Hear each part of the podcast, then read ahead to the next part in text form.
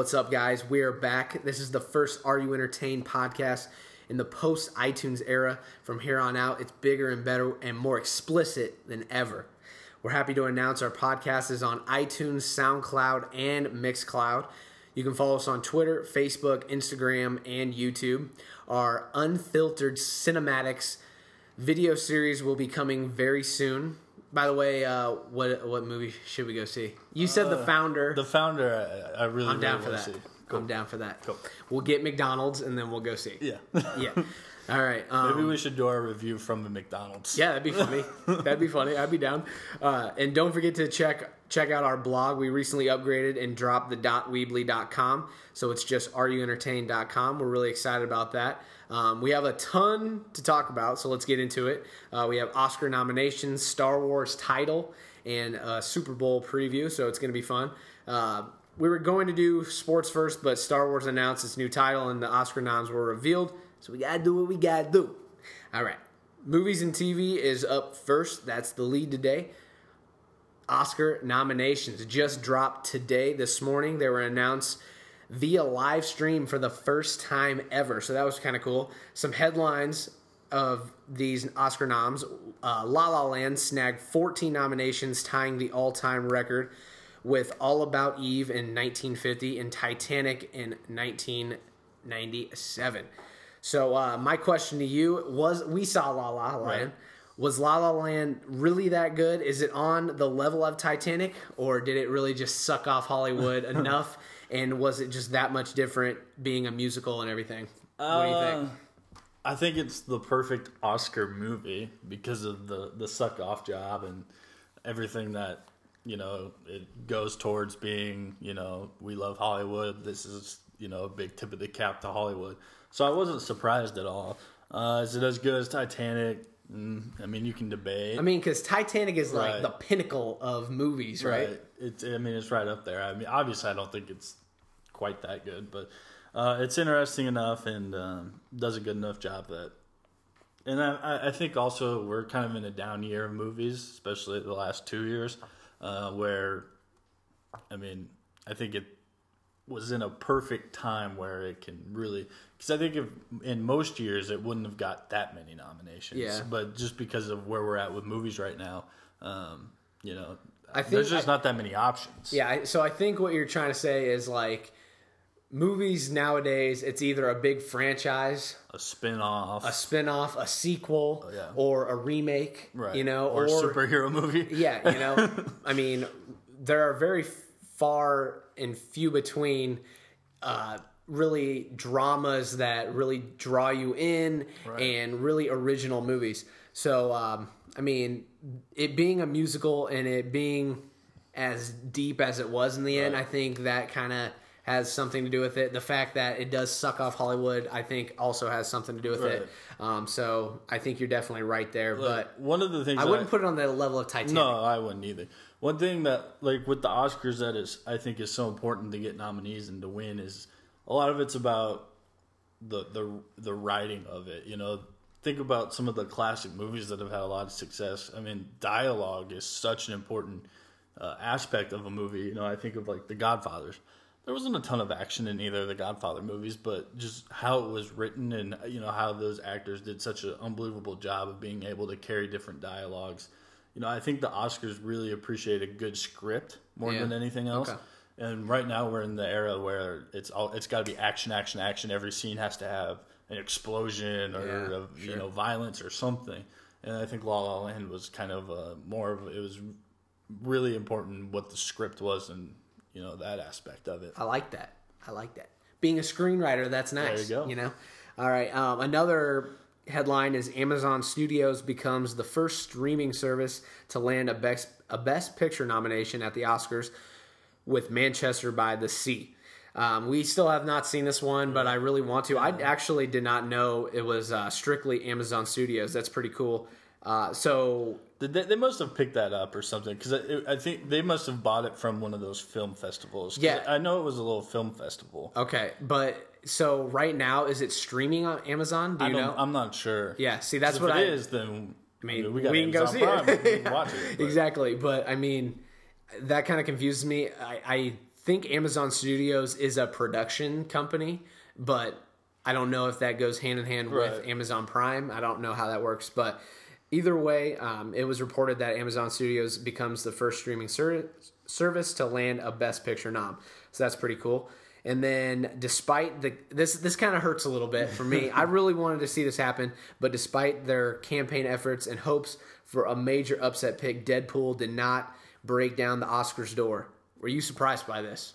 Not really. It's not an Oscar movie. Okay. I mean, I, the best to me from like an actual movie perspective, uh, superhero movie was The Dark Knight or The Dark Knight Rises. I agree. And the fact that that got no love, I, I don't think you're ever really going to see in the Oscars a superhero superhero, movie Okay. be nominated for anything. Okay. Uh, so was that that wasn't nominated for any, the movie itself because Right. Heath Ledger won, didn't he? I believe so. Yeah. Okay, but the movie part- I'm talking itself- about yeah. I'm the talking movie about, like, itself didn't directing or, Sure. screenwriting, any Yeah. of that stuff. See, the only reason I would have liked to have this is definitely not like an Oscar e movie. The only reason I would have liked to have seen it is because all the rules it breaks, and we've talked about this uh, in previous podcasts. But uh, it really does break down the walls for you know, like you when you go back to scripts and screenwriting. Right. It really does do some different things It's in the that regard. uniqueness of it. Yeah, exactly. And I think that's why I kind of wanted it to get the nod. Right. Um, unfortunately, it did not, but you know, we'll see what happens. Uh, Infinity War, and there's going to be some really good ones coming up. So we'll see. Uh, we'll see what happens moving forward with that. Um, and then another little headline from the Oscar noms: uh, Lin-Manuel Miranda.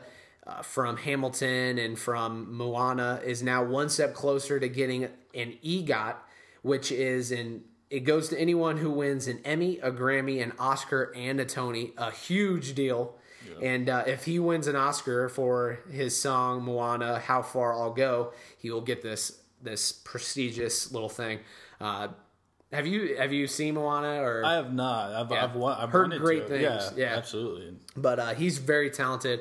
Uh, he also put out the Hamilton mixtape, which I thought, I mean, it wasn't groundbreaking, but I thought it was really cool how he got all those artists on one mixtape. Thought that was pretty cool, and uh, that'd be really cool to see him get something like this. Uh, it's, it's just kind of it's kind of like the Triple Crown. I feel like Right. a little bit so.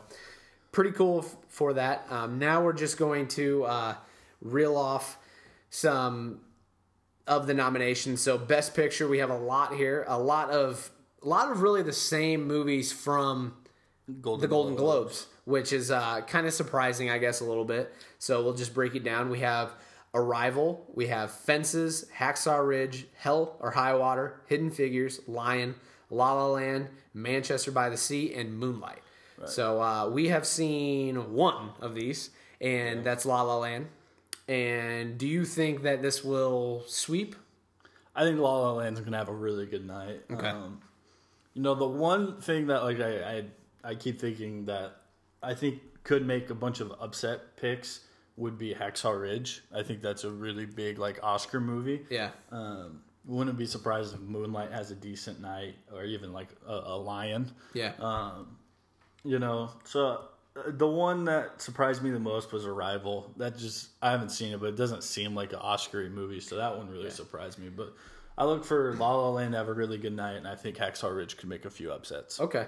Um, I actually read an article, a column from Hollywood Reporter, and uh, the columnist was saying how Hollywood is kind of bringing back Mel Gibson. He had those Right. really bad comments back in the day, and uh, they're kind of giving him a, a new shot, A second chance. a second chance, yeah. And uh, so that's kind of cool. So maybe he will get some love. Maybe they'll kind of wipe away what happened in the past and show him some love. I do think La La Land is going to have a big night. I've heard really good things about Hidden Figures. Um, so I've never even really heard of it, so so I, I think it's about a movie, or I think it's about three black women who Oh, is that the Kevin Costner? Uh, I don't know if Kevin, Kev he may be in it. I don't know, but it's about it's about NASA and Yeah. ha- them doing like math. They're, Right. they're Yeah. mathematicians and Kevin figuring stuff out. in He's that, in that. Okay. Uh, yeah, I've heard really really good things about that. I think Pharrell either produced it or he had something to do with the soundtrack. Uh, so a lot of big name people are affiliated with this movie, and uh, it's actually I believe it's rated PG, which kind of I don't want to say it's weird, but it's kind of it's kind of weird. You normally see these big movies either PG thirteen or R. So kind of kind of cool that a, a movie like Hidden Figures can break ground like this.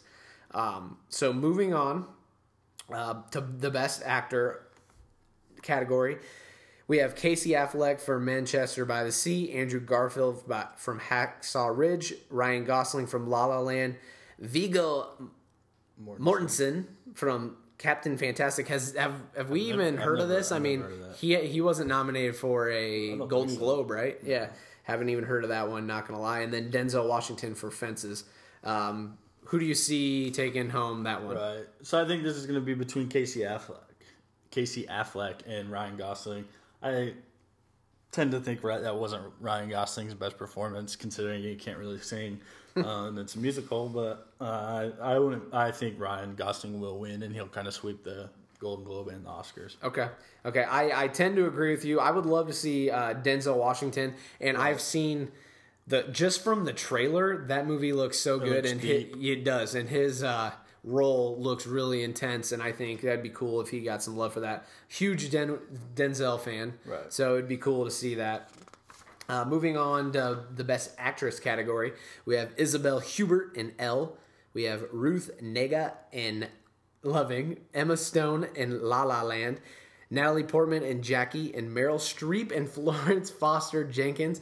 And I just want to say, maybe she isn't as overrated as Trump thinks. Yeah. Well, probably. The I know you'd like that comment. Probably the greatest actress of all time. So yeah, she's not overrated. Yeah. So, uh, who do you see taking home this one? Emma Stone is La La Land going to sweep more? I think so. I for the actually for the Gold Globes, I predicted Meryl Streep correctly, right? Didn't she? Well, so it was were- it was separate in- categories. right. Yeah, yeah. Uh, but I don't think she'll beat Emma Stone here head Okay. to head. So I, I tend to give, Any chance think- for Natalie Portman? You think? I mean, there's always a chance, um, but I'd be I'd be surprised. Okay. I, I really liked her role as Jackie Kennedy. I think it would be really cool if she got the nod for that. Um, I didn't put down every category because there's a lot more Right. in the Oscars, and we'd be here forever if I just reeled them all off. So I just put some other notable nominations. OJ Made in America was nominated for a Best Feature documentary. And uh, I think there was not some backlash, but kind of some rumblings because people are saying how it's a series and not a feature. And I didn't actually read the article, but it actually there was one that kind of explained how it is a feature. Either way, this this documentary It is deserved to get some love. yeah. I mean, it's not even the best sports documentary. It is the best documentary I think I've ever seen in my life. It was so captivating, and I just I think how many parts are there? Five. Yeah. Yeah, so I think three premiered on ESPN, and then I think they announced that they were all on Watch ESPN. I literally, after the third one, went and just watched.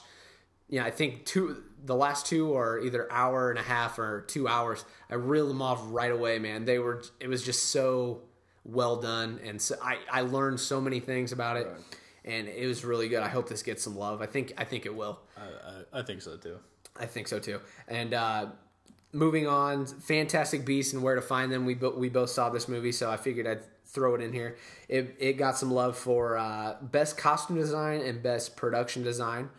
Star Wars Rogue One got some love for best visual effects, probably because of the CGI Tarkin and Le- uh, Leia, excuse me, and uh, best sound mixing. So, uh, do you think both of these will win anything here? I mean, I wouldn't be surprised if best sound mixing wins, um, just because Star Wars has had a lot of past with uh, you know Yeah. having really good like musical scores and stuff. Um, best visual effects, I I think it's definitely deserving of the nomination, and I think it has to win. I mean, Yeah. with the whole CGI Right. thing, that- that's breaking ground. That's really the first time, really, a whole character has been CGI. I think that would be pretty groundbreaking. And I think the Oscars are definitely about the whole groundbreaking Right. thing, as the Grammys are, as we've talked about in previous podcasts.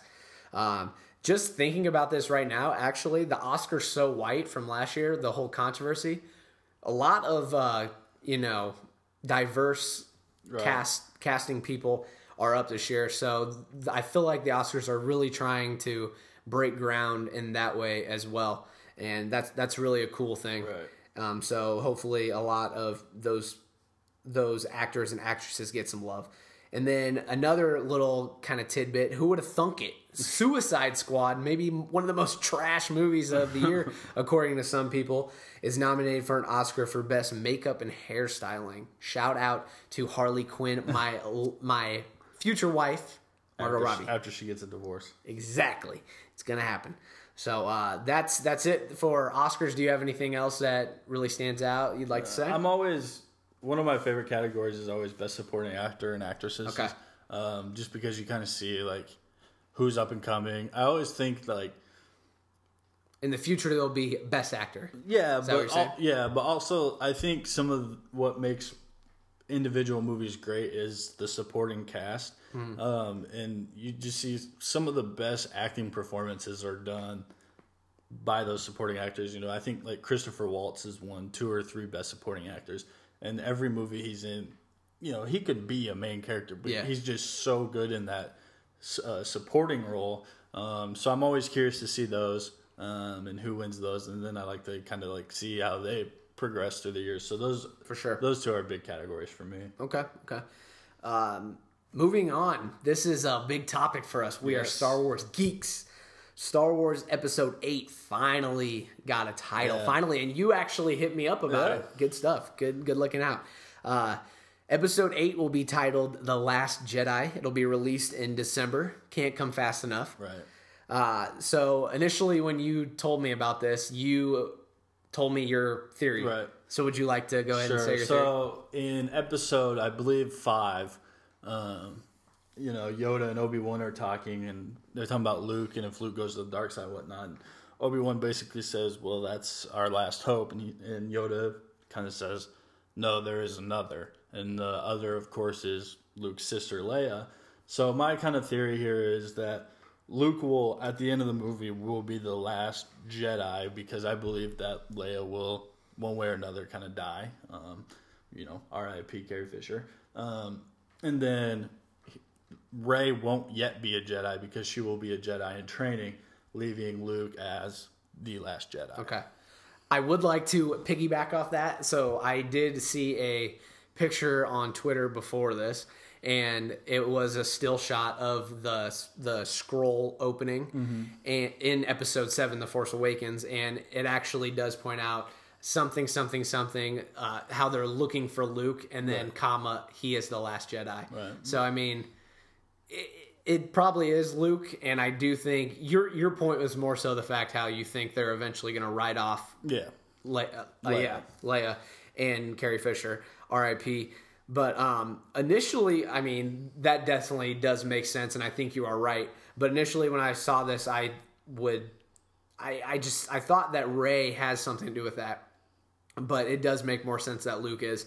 Um, but I, I really think that. Do you think so? Do you think this this next episode is going to be more focused on Luke, or do you think Oh it's yeah, well considering he wasn't, I mean, let's call it what was. He wasn't in episode seven Yeah. at all. I think he's going to be um, by far. I think obviously Rey will be the big focus, but I think he'll be um, the biggest focus of all the old characters and Sure. stuff, and her him just basically teaching her. Uh, the ways of the Force and training her, and then I also think that we're gonna see uh, a Luke versus maybe a Kylo Ren battle. I would love that. I was just about to say. So, uh, what are some of your expectations, some predictions for this movie? I know I want some epic lightsaber battles, like you just said. I would love to see Rey versus Kylo Ren, Luke versus Kylo Ren, maybe the whole Knights of Ren versus the Jedi's, um, or give me some more Darth. Uh, Snoke, excuse me. I said Plagueis, but Snoke. Maybe there, maybe there's some cor- coordination there, correlation. But uh, what do you think? What do you want?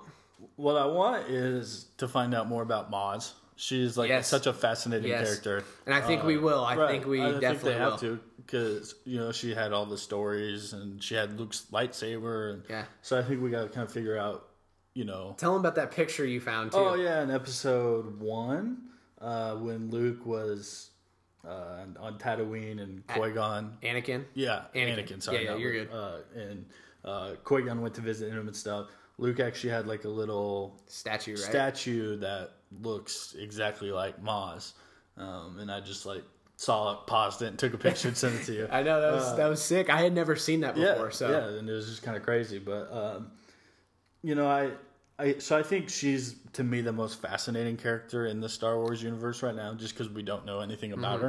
her. Um, but I'm really curious to see how, because I think this movie is really going to be focused on Rey and Luke. So how do they tie in the other characters like Finn Yeah. and Poe, um, even a little bit of Leia? Um, just because I think the, such focus is going to be on just those two and the training and stuff that I'm curious to see, especially someone like Poe. You know, he's just a pilot fighter. Yeah. So, like, what is his role going to be moving forward? I mean, maybe they go to war Right. But and then he plays his Right. part. um, so that's interesting to me. Um, Finn, because I mean, you know, Finn was like, "Screw this, I'm leaving. I want to get out of here." Yeah. How does he get you know brought back in? Um, and then you know, just I, I think Snoke is the number two most fascinating person, Yeah. uh, just because we literally know nothing about him. Yeah. So I, and I kind of always had the theory that he was like Palpatine's So, so you would say there is correlation with I- Darth I- Plagueis. I think so. I hope so. I, I, th- mean, I think Plagueis was his apprentice. Okay, okay. Because remember, uh, Palpatine says um, he mastered that he couldn't die; he Yeah. was immortal. Um, so they killed And him, killed and now him I think sleep. Snoke is technically he's not uh, he's dead, but you know, Yeah, yeah. he lives through the Force. Um, so I think we have to get some more backstory on him. Um, I don't know. It's hard to say. They, they, it is hard they- this predict. one they don't just- release anything, right So. and and it's just there's so much potential on what they could do and different things and different storylines that people couldn't possibly Yeah. imagine uh, star wars is always one that keeps you guessing right when you think you have it figured out they throw you for you know three curveballs so uh, it's going to be interesting i think i think it's got to be really detailed Yeah. on a lot of these new characters because in the first one it was so much about the old characters reuniting with the new ones that we didn't really learn a ton about the new ones. Mm-hmm. You know, like who is Rey's how do, how does Rey tie in with all of this? You know, who's her father? Who are her parents that she's been waiting for? On, I hope we find out. on Jakku and uh, stuff. So I, I I feel like at the very very end of this movie, we're gonna get a big ah moment where we Yeah. find out you know whose Rey's parents were or you know what the tie-in is. Uh, and I think we're going to see that through her training with Luke. That Luke's going to say, you know, I knew who your parents were. Ooh, So, uh, the, you heard it here first. This is the prediction. yeah. So that those are kind of my predictions. But again, I mean, Who they, knows? They sound good, but they could be like hundred percent wrong. Yeah. So That's the crazy thing about Star Wars. I mean, we literally know nothing. It's all specul- speculation, and I kind of I kind of like that about Star Wars. I mean, Right. Star Wars keeps it tight, and they don't let out any information. Right. It just makes it that much more awesome Right. in December when we find out what actually Right. does happen. So, do you think this is going to top Force Awakens?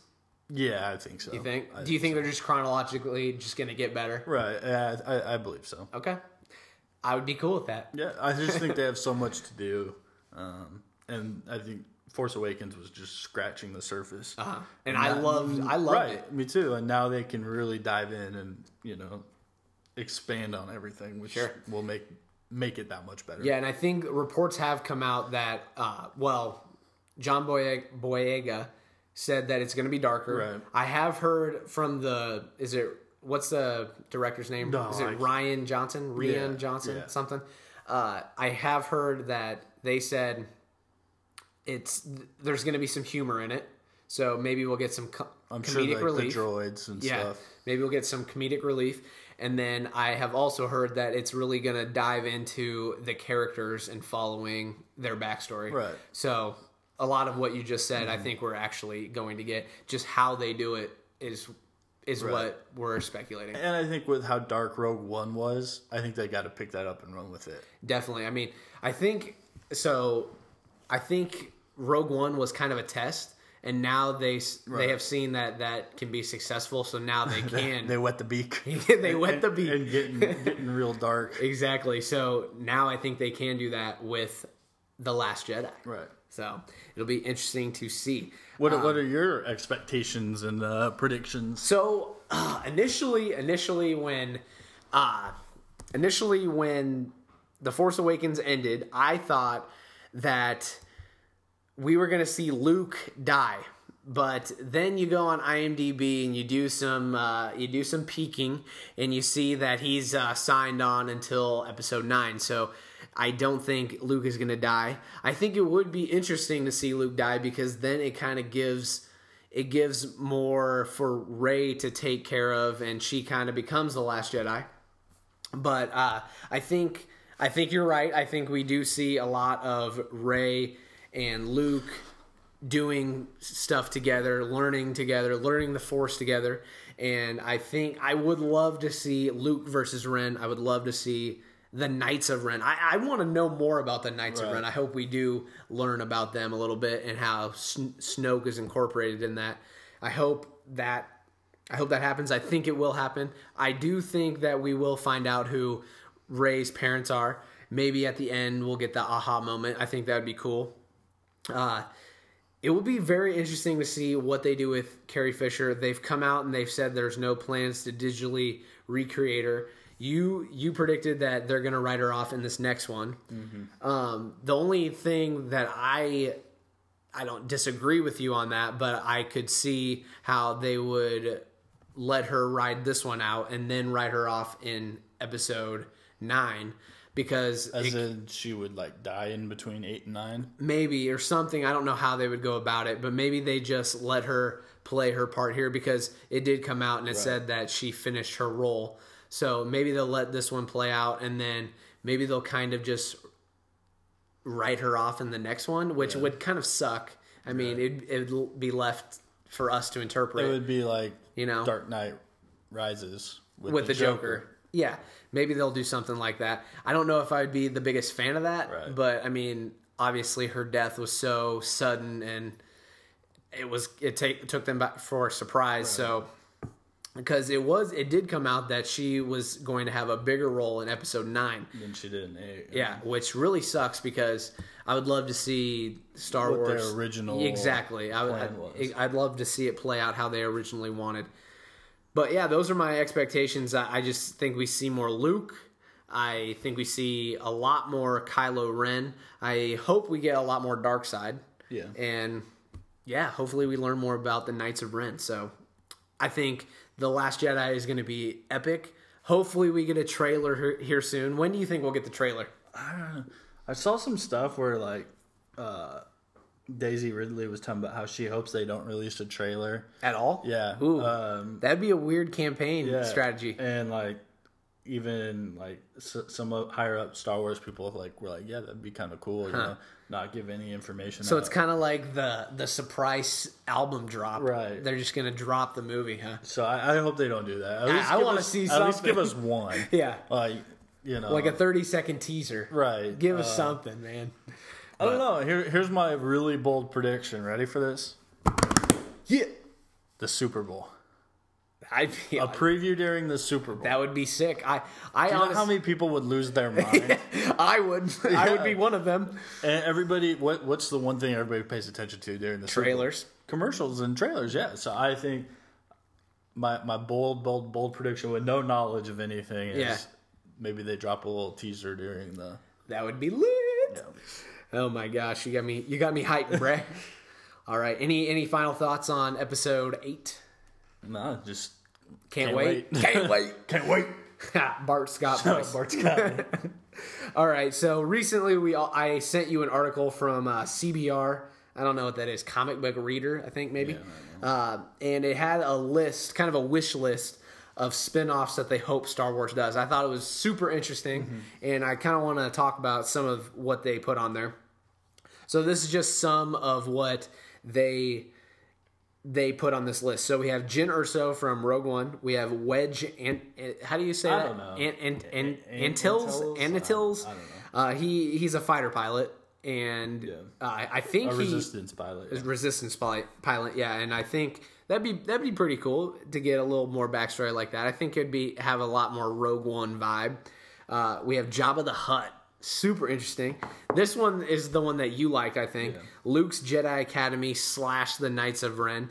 Maybe they'll combine them. That'd be Mm-hmm. cool. Uh, Darth Plagueis, Jar Jar Binks, uh, Ahsoka Tano. Now, I think she's from Clone Wars. Apparently, she's Anakin's Padawan.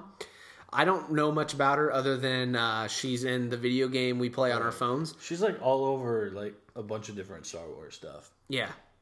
Like merch and stuff like that. Yeah. So that would be really interesting if they took someone from, you know, Clone Wars, uh, Yeah. the animated cartoon, and they made it a, a live action movie. I think that that'd be a huge stretch Which for is, them. yeah, well, I mean, you saw some of it in Rogue One. Uh, It was she was she in? No, Forest. she what was Forest Whitaker's character? Okay. Uh, I can't he- remember his name. Yeah, I can't either off the top of my head, but he was the uh, um, he was in technically featured in one of the Clone Wars episodes, I guess. Oh yes, I did hear that. Uh, but did she did she make a brief appearance in one of the prequels? I think I may have heard She might that. have seen it. I, she, When I think she was in episode three fight. and she was killed. Okay. Okay. Pretty sure. You could be right. You could be right. But uh, that would be cool. Uh, we have Yoda. Saw Gerrera, by the way. Saw Gerrera. That's it. Uh, we also have Yoda, Obi Wan Kenobi, and the one that everyone sought after, Boba Fett. Right. Uh, so, which one of these really intrigues you and you would like to see? Right. Let me start with the ones I don't want to see. Okay.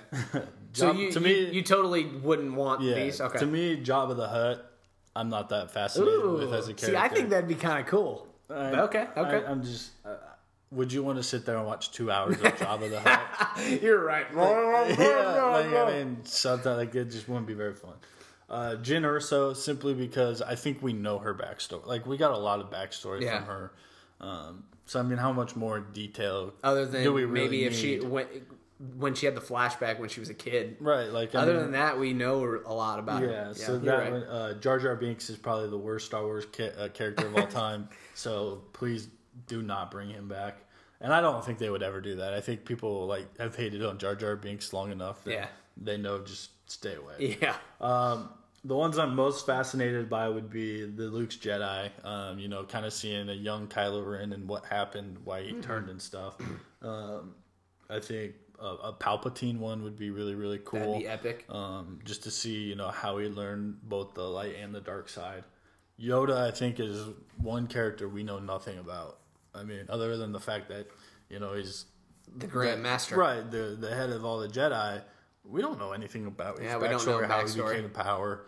Um, you know how he survived, even what he was doing in hiding. You know, Mm-hmm. um, so. Uh, and then the other one that really fascinates me would be uh, Obi Wan. Yeah, just because sure. I mean Obi Wan is such a, a pivotal character, um, and you could do it where it's before you Middle know- aged. You can do it young. You yeah, could do it yeah, the older. exactly. You Yeah. could do old before you know Yeah. he goes and protects Ant- or Luke. So I think those are the the main ones I would want to see. For And sure. Also wouldn't want to see. Yeah, yeah. I, one that they didn't mention that I really, really would love to see because we know nothing about him and he died off pretty quick. Uh, Darth Maul. I Yeah. think that would be really cool. We don't know a lot about him. There is this weird.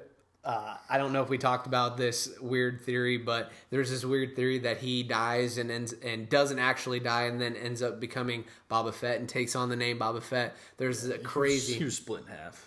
Exactly. But uh, there is this crazy theory going around the internet about that. So I would just love to know more about Darth Maul. I think he's a super cool character. He looks cool. He has a cool lightsaber. Right. Let me He's a dark side. Give me more Darth Maul. let, let me give you another character that Okay. could be similar to that. Mace Windu.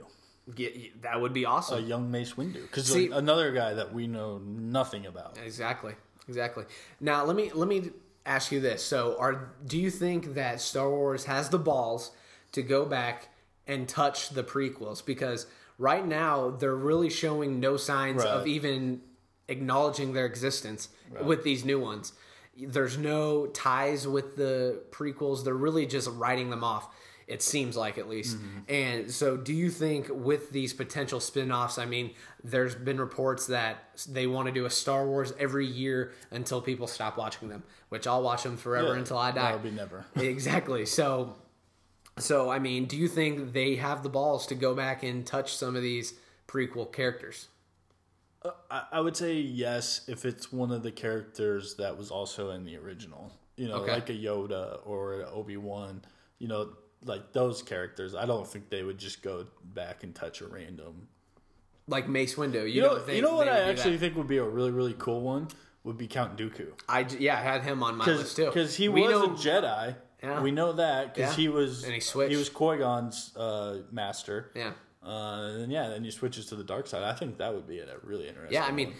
I just think uh, a dark side based one would be really cool because I mean, obviously, we want to see how they lead up to you know what what especially when that switch. You know, Yeah. what was the blow up that? yeah, exactly. There's so much you can do with Star Wars. It's just Mm-hmm. Right. for me, honestly, it's crazy to think how all of this came from one man's mind, Right. And how we're doing a podcast about this. Right. You know, it's just crazy to think how there's a whole universe based off of one person's ideas. Right. It's really cool for me to you know think about that. Right. And uh, there's just so much, so much going on. I think a Darth Maul, a, Dar- a Count Dooku, a Palpatine. Give give me more dark side. I Give me, agree. You know, I mean, I would say uh, Vader spinoff, but I think Vader's kind of played Yeah. out, and I think, I think I mean, maybe we be- have too much be- Vader. It would be. I mean, we all know exactly We- how. yeah, we know- comes to we know what power. happens, so it'd have no to be a different story. Vader. Yeah. I mean, it's It's Anakin, right? Yeah. So uh, really, really interesting there. Any anything else with this list? Um, No, not with this, but also Woody Harrelson confirmed that he's going to be on the Han Solo spinoff. yeah, I did hear that. Do you, did you? I saw that video. Did you catch like what character he said? No. Yeah, because he did say a character's name, but he said it really quickly, and I didn't catch Yeah. it. But but that's cool. Yeah, they, they have cool. a really, He- they have a really does- good cast. Yeah, for- they do. the Han Solo and he seems kind of like a Han Solo-y type character. Yeah, am I right? absolutely. Yeah, interesting. So uh, that's it for Star Wars. Uh, if you don't mind, let me let me break down a little Patriots Day. So I, I saw this the other day with my family, and uh, really, really great movie. Uh, it's it's infuriating and it's inspiring at the same time. Obviously, it's about bo- the Boston bombing. And truly, I mean, to my knowledge, I thought that they got every detail really down to a T. And I thought it was just well done. Uh, are you planning to see it, or can I spoil a little bit? Or I mean, it's not Uh, really. I mean, you know yeah, what happens, yeah, really. go for it. But uh, in the end, they kind of bring in the big poppy scene. You know, mm-hmm. and I thought that was just awesome. They did that, and they also really told um, a lot of. They had multiple storylines that obviously led to one tragic event of the Boston bombing.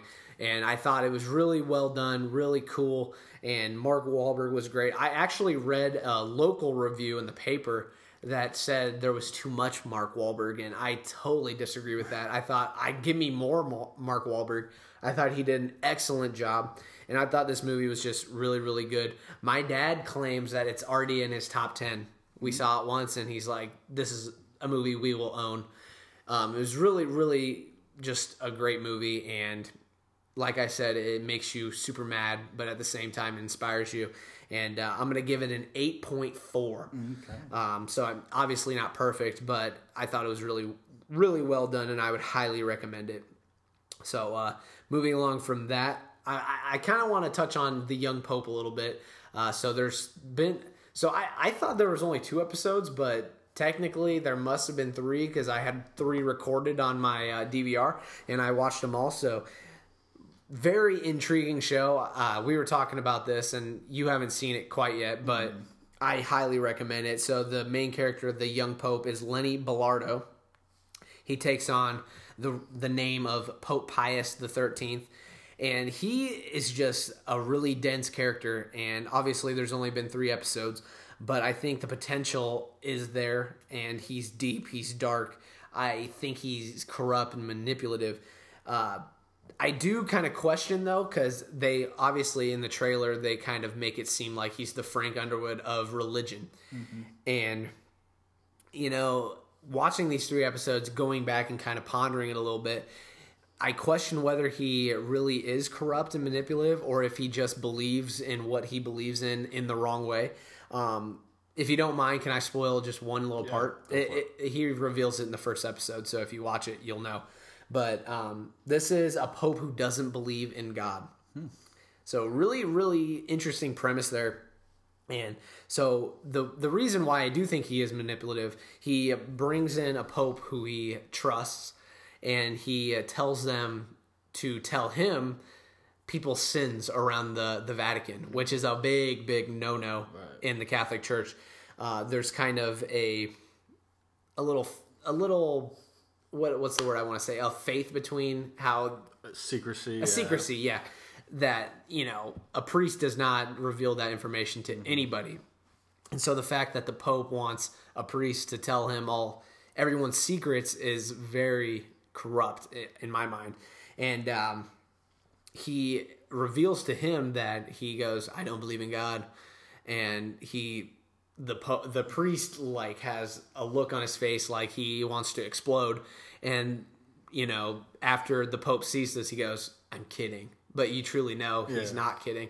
And then in the third episode he actually says this again to another person how he doesn't think he believes in god and he lacks faith. And just really really deep premise and uh, I, I really enjoy the show so far and I, i'm excited to see where it goes.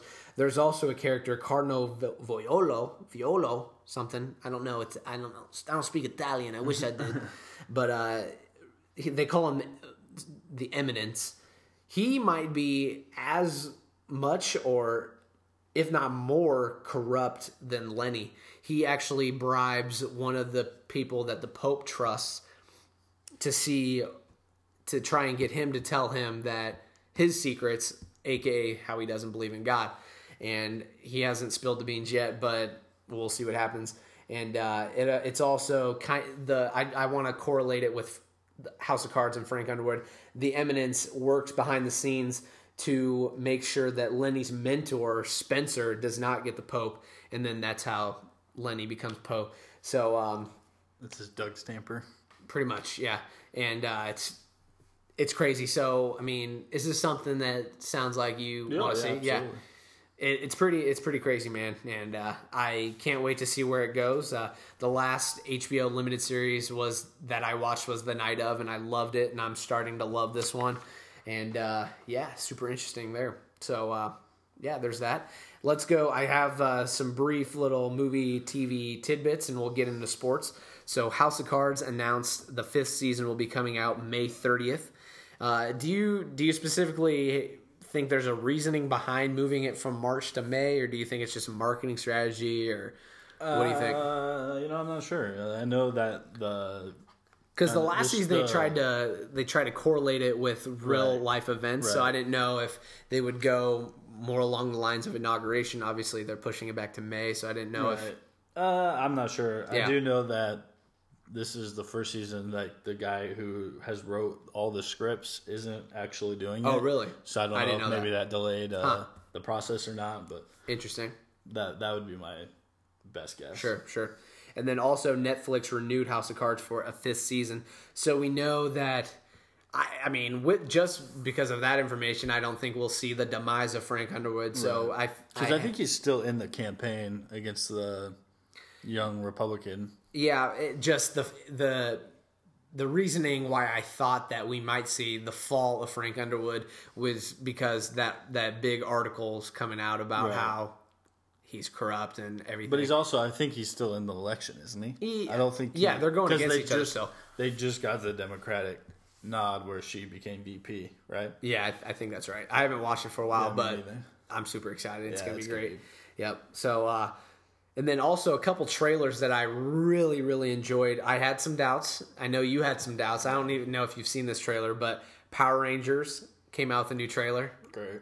Dude, I'm telling you, it's gonna be dope.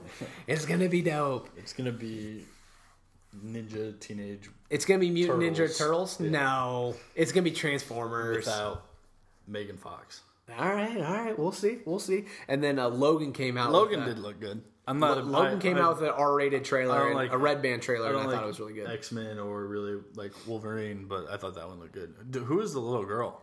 So- like his daughter. No, I think it, it's a, another mutant, obviously, But I think reports are coming out that she is X twenty three, which is another version of Wolverine. Like Oh, just she has the upcoming one, I same? Powers as him. I just figured it was a daughter or something. I don't think they're related. I mean, it doesn't reveal that in the trailer, so I don't know. But I think Yeah, that I one looks that really pretty cool. really good too. Uh, a Monica Lewinsky story is in the works for an upcoming season of American Crime Story on FX. The previous one was O.J. Simpson, so uh, I, I'm really. I'm really excited to see where that one goes. I think that that will be cool. And then the next season will focus on George W. Bush's handling of Hurricane Katrina. They also have announced that there will be a season about Versace's death. Right. So interesting there. Um, I know I know you don't want to uh, bring this one up, and I know you want to just oust her completely. But Kim Kardashian will reportedly make a cameo appearance in the upcoming all-female Ocean's Eight. She will apparently parody her incident in Paris. I think uh, isn't it, I think Kendall's also going to be in it. I could be wrong. In which one? The Ocean's Eight, like I think they make uh, cameos together. But I Oh, could- I Kendall could- Jenner? Yeah. Oh, okay. I, I could be wrong. I, I didn't see that one. I just saw Kim, but you could very well be right. That cast is loaded though. Yeah, it it, is. has a lot of people. It'll It be has, interesting because the like Ghostbusters got terrible reviews Yeah. and didn't do very well. is this one? this one isn't going to be a. I mean, it might No, be. no, but it's like all girl cast. Yeah. Uh, but I think they have brilliant actresses. So I heard that uh, the rumor is Rihanna has like a really big headache for like Huh? filming. Like she just Really? Doesn't do what they say, and she's kind of a pain in the ass. But Okay, that's interesting. just that's just a rumor. and so Anne Hathaway's in it. We have Sandra your- Bullock. Sandra Bullock, and then your girl from uh, American Horror Story and American Crime Story, Oh, who plays? Marcia Clark. Okay. I think she's in it too. So, Is Reese Witherspoon in it? uh, I can't remember. I don't know about that one, but uh, either way, it's going to be a loaded cast. Yeah. So uh, that that's kind of cool. And I think I saw Matt Damon's going to be back in. Oh, it. really? Yeah. See, that would he's gonna cool. make a little cameo, and then I, I George Clooney was in the original ones too, right? Yeah, and I can't remember if um, Julia Roberts is going to be in it or not too. That would be insane. Because she was in. them all back. She Yeah, was yeah. in the. I don't. I, I know Matt Damon is kind of. It's rumored and almost confirmed that he's going to make coming. a cameo. Interesting. Cool. That's pretty cool. You heard it here first on Are You Entertained? All right. Um, Will and Grace is returning to NBC. I won't lie. I've watched a lot of this show uh, growing up with. Uh, you know, basically in a small apartment with my mom and sister. Um, What's the so I've premise seen- of it? Do you know? Uh, Jack and Will are Will's kind of bi. Jack's super gay. Grace is always like in relationships and out of relationships, but her and Will kind they of they all like, live together. No, but It's just kind of their like- friendship. Yeah, right. Okay. Uh, and they kind of like Will and Grace kind of have like this on-off relationship, Hmm. kind of like uh, Ross and uh, Rachel. Rachel. Um, and then there's this funny like alcoholic friend Karen that her and Jack are best friends, and she's hilarious. So Okay. it's just an interesting little. So you're kind of excited for the revival. I don't know if I'm excited. I'll probably check it out. Cool. I don't know. Like these revivals recently haven't been Anything special? to me. No. Sure, sure. All right, Jerry Seinfeld's comedians in cars getting coffee. I personally have never really seen this. Really? Is it a YouTube? Series? Yeah, series? it started out I think as a YouTube series. Um, it's it's not like super funny by any stretch of the imagination. It's just Seinfeld being Seinfeld. Uh, Right, but there's like you you learn little tidbits of like how they work their comedy. Oh, okay. Like people's style and technique. And there's some funny parts, you know, like with Kevin Hart was on it once and Jerry has like all these just amazing cars.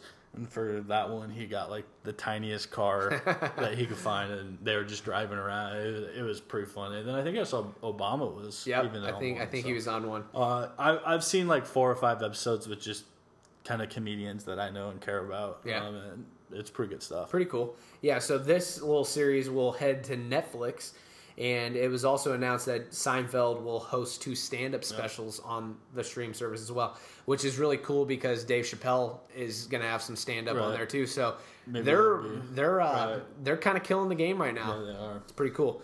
And uh, James Cameron and Tim Miller are teaming up for a final Terminator movie God. for the final one. It. God, I heard the last one was oh kind of trash. God, so the whole movie series is trash. yeah, I went and saw the one with Christian Bale in it. Is that the one before this latest I one? don't know, but it was so terrible. like that whole series is just not a good series. Like we get Arnold Schwarzenegger was like a cool character and had a In the bunch nineties of and eighties, I don't even know when it you know, was. one-liners. But by God, just end it. Thank God. Oh man, I'm excited to see what you have to say about this next little tidbit. So Blake Griffin is reportedly working on a White Men Can't Jump remake with Blackish creator Kenya Barris. Yeah, I, No, who is Blake Griffin going to be the the black I think or he's just he- producing it. oh, Maybe he's not going to be. In I don't it? know. I guess I I I thought I heard rumors that he was just producing, but Uh, who knows? It's really going to depend on who they get to be the two main characters. Again, Hollywood just doubling down on stuff. Like, Exactly. be creative. Be creative. All right, and then did you see Margot Robbie's transformation for her upcoming role in a Tonya Harding biopic? Yeah, she looked fat. She looked oh, like a man. Yeah. She looked like she could murder me yeah, it was funny. and strangle me. It's amazing what like. I can't imagine how many hours of makeup and stuff she had to go through Yeah. to do all that. That picture was weird though. Yeah, it I was like, God bless. They found a way to make Margot Robbie ugly. I know, right? How? How is that? But that would be cool. Like, I think be a good Tanya, story. The Tonya Harding thing will be interesting. Yeah. And then our last little tidbit: Power cast Charlie Murphy as a prison guard. I don't know if you watched that show. I it's on Starz. Highly recommend it. I really like that show, and he's probably going to be a minor character, but still, it's just kind of a cool little thing. All right, moving along to sports. Would you like to start off and vent for your Cowboys, or no comment? It's tough. it's tough. Um, I'm sorry, man. really? I, No, no, no. Wait, wait, wait. wait, I'm not- wait. I, I want to apologize because I think Yeah, you, you- think that I jinxed yeah, them. Probably. Um, Is that what you believe in your heart? No, no. Okay. God uh, bless. it was a hell of a game. By far the best game. Um, we've seen all playoffs. These playoffs have been even like the regular season. It's been a horrible year for the NFL. Yeah. Uh, a lot of blowouts, but uh, you know that they over exceeded everybody's expectation. Nobody would have thought that they would even be in this game. Um, so uh, I can't really complain. Of course, the one thing that really pisses me off, well, two things that really piss me off is Mason Crosby just drills these field goals, and then his first kick in Atlanta, thirty-one yarder, and he bricks it. Like, screw you. Um, the other is, oh, Aaron Rodgers drew up this play in the dirt. He told three guys to run straight and one guy to cross. That's not that creative. That's like in every Madden and NCAA football game ever made. So screw you. It was a hell of a throw, but even better catch. Uh, tough break.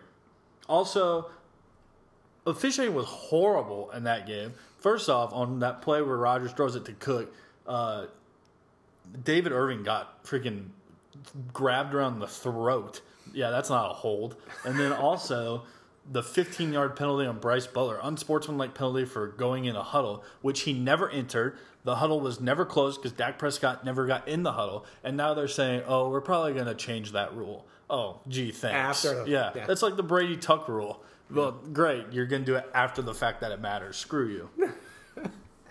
I love I love your critique of the official of the oh. crooked zebras. It cracks The- me up. the- terrible. This is how bad they were.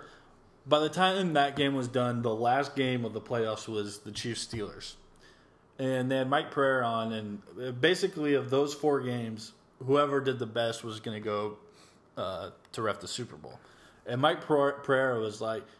Yeah, uh, basically by default, the Chiefs Steelers refs are going to go ref the Super Bowl. basically saying that the three games previous had been refed so terribly that they couldn't do worse, which tells you everything you need to know. Screw the refs. crooked zebras. We want robots. We want robots. Uh, LOL. All right. So the Super Bowl is almost here. Yep. We can't wait. Uh, the championship games, the Atlanta Falcons beat the Green Bay Packers 44 to 21 in the NFC Championship on Sunday.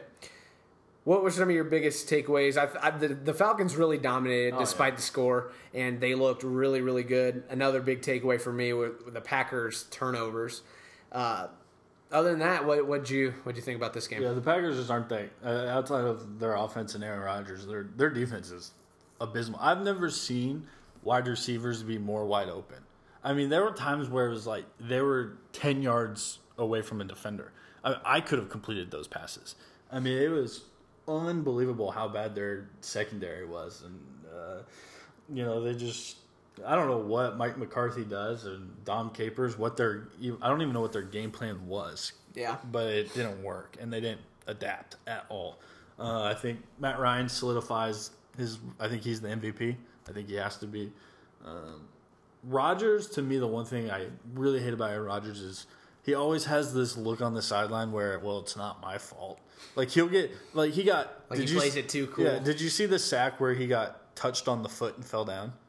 Uh, I The guy, that one. like the out. lineman, literally just put his hand on his foot, and Rodgers just like fell down. It was a little flop. He- No, he just He like lost his balance Yeah, or yeah. something, and he looked at his offensive line like, "Are you guys gonna block, dude? You got tapped on the foot.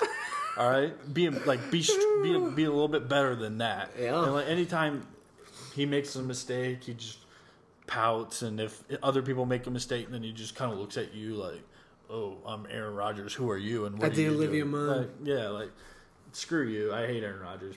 Good quarterback, but I can't stand that guy. uh, but the Falcons, I, I I picked the Falcons to beat the Seahawks. I didn't think they'd beat the Cowboys because I thought the Cowboys would play the Falcons. Um, and then actually going into this game, I thought the Falcons would win.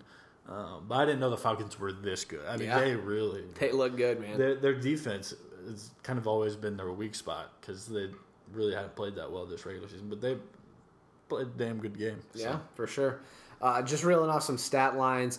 Matt Ryan was 27 for 38 with 392 yards and four touchdowns. he could have thrown for more, but in the second half they were like, "Let's just run the ball." Yeah. uh, that could have MVP hashtag MVP. Yeah, I think so. Okay. He- I think he could have thrown for 450 yards. Yeah, he he's uh, it's it's kind of been the year of Matt Ryan. Right. Yeah, and it's kind of weird because I mean, up until these playoffs, I hadn't really been paying a lot of attention to the Right. I don't Falcons because they don't get a lot of Yeah. media coverage where we're at. So. Kind of, kind of crazy. They are legit though. No, they're, they're really good, man. Their So- offense is impossible to stop. for sure, for sure. And then Julio Jones had nine catches, 180 yards, two touchdowns. Aaron Rodgers was 27 for 45, 287 yards, three touchdowns, one pick. He also led the Packers in rushing with 46 yards. That may uh, say something for you. So uh, there's that. Anything else on this game? I was really glad the Falcons won, so I have a rooting interest in the Super Bowl. Yeah, Because for if sure. it would have been Pats Packers, I think I would have boycotted the Super Bowl.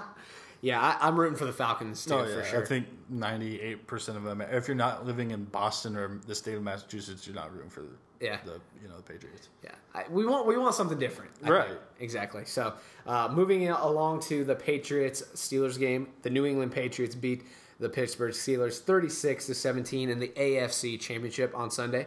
Um, the Patriots really looked like a well oiled machine, in, in my opinion. Uh, any other big takeaways from this? I mean, it was kind of a boring game. No, it's it was- really all It's to say about it. The. Steelers aren't that good. Uh, oh, Uh oh. what happened? What you reading? Huh. Taylor Sheehan, she says, eh, just to intro this, this is our Apple Watch Brothers segment. Uh, we'll see if this is uh, planted here, but um, let's see. Are you doing your weekly bubble bath on Friday or want to go see a movie? Dang, dang. I hope she doesn't mean like us together. I mean, nah, man. I uh, tell. Let me let me see. I'm gonna talk back to her real quick. Okay. I'll do my biggest takeaway Okay. from the game. We're going to see a movie. No, tell her we're gonna actually me and you are gonna take a bubble bath.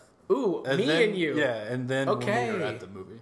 Nice. I'll tell her. I'll tell her. Uh, so my biggest takeaway is um, one: the New England Patriots somehow, some way, get every single call. It never fails. It is mind-boggling to me the lack of penalties. They will have a guy. There was at least three plays where the Steelers were going up for a, a, a catch. The Patriots guy had his back to the football and was making contact with the receiver. That's pass interference. That's face guarding. He never turned his head to make a play on the ball. That is pass interference and nothing. It was like no one even saw it. Uh, the Steelers had uh, Sammy Coates had a horrible game. He had three or four drops, two of which would have been touchdowns, and the other two would have been probably thirty yard plays. So uh, that was disappointing. And then Le'Veon Bell gets hurt. Uh, they couldn't run the ball after that. So uh, everything went right for the uh, the Patriots, including the fact that one of their fans went and pulled the fire alarm at two in the morning at the Steelers Pled not guilty. Yeah, well, Boston will take care of. I'm sure Belichick will pay for his bail and stuff. Uh, you know, just everything goes right. You know, the week or the, during the week, all of the Steelers players get the flu. Like, I mean, just everything goes right for these idiots, and I'm just sick of them. We need And, to come. and like, how do does these little white receivers just get wide open? Like, what are they doing? It doesn't make sense. Chris Hogan, Julian Edelman, and, Chris Hogan had a night, man. Danny Amendola were literally wide open. Like the Steelers were just like, let's not Eh, guard the white eh. guy. Like it didn't make. I, I will never understand how these guys get wide open.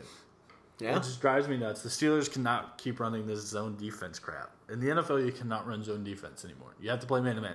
Otherwise, quarterbacks are just going to pick you apart. Yeah.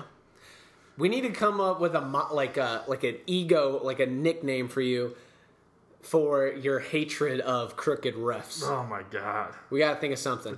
So if you're listening to this, tweet at us. We need Brandon a nickname. Brandon the consigliere, but he also needs a nickname for his hatred of these crooked refs. So if you can think of one, shout us out. All right. You have anything I to could say probably this? do a whole segment of like just shit I've said to referees in the past. It'd be oh. pretty good stuff. Yeah. I, I was probably the only assistant coach in Missouri high school sports to almost get like 15 penalties on them. like I had to talk my way out of them throwing a flag on me for stuff because I would just rail on the refs all the time. And we don't have to bring up your flag football past from college, right? 'Cause you you throw some some hatred I. I was suspended for a game for, for uh, some of the things I said to the refs that uh, made him cry. weren't appropriate, and yeah, so. Interesting. Interesting. Uh, some stat lines from this Patriots Steelers game. Tom Brady was 32 for 42, 384 yards with three touchdowns. Your boy Chris Hogan, nine catches, 180 yards, two touchdowns, and then, Same exact stat line as Julio Jones, by the way.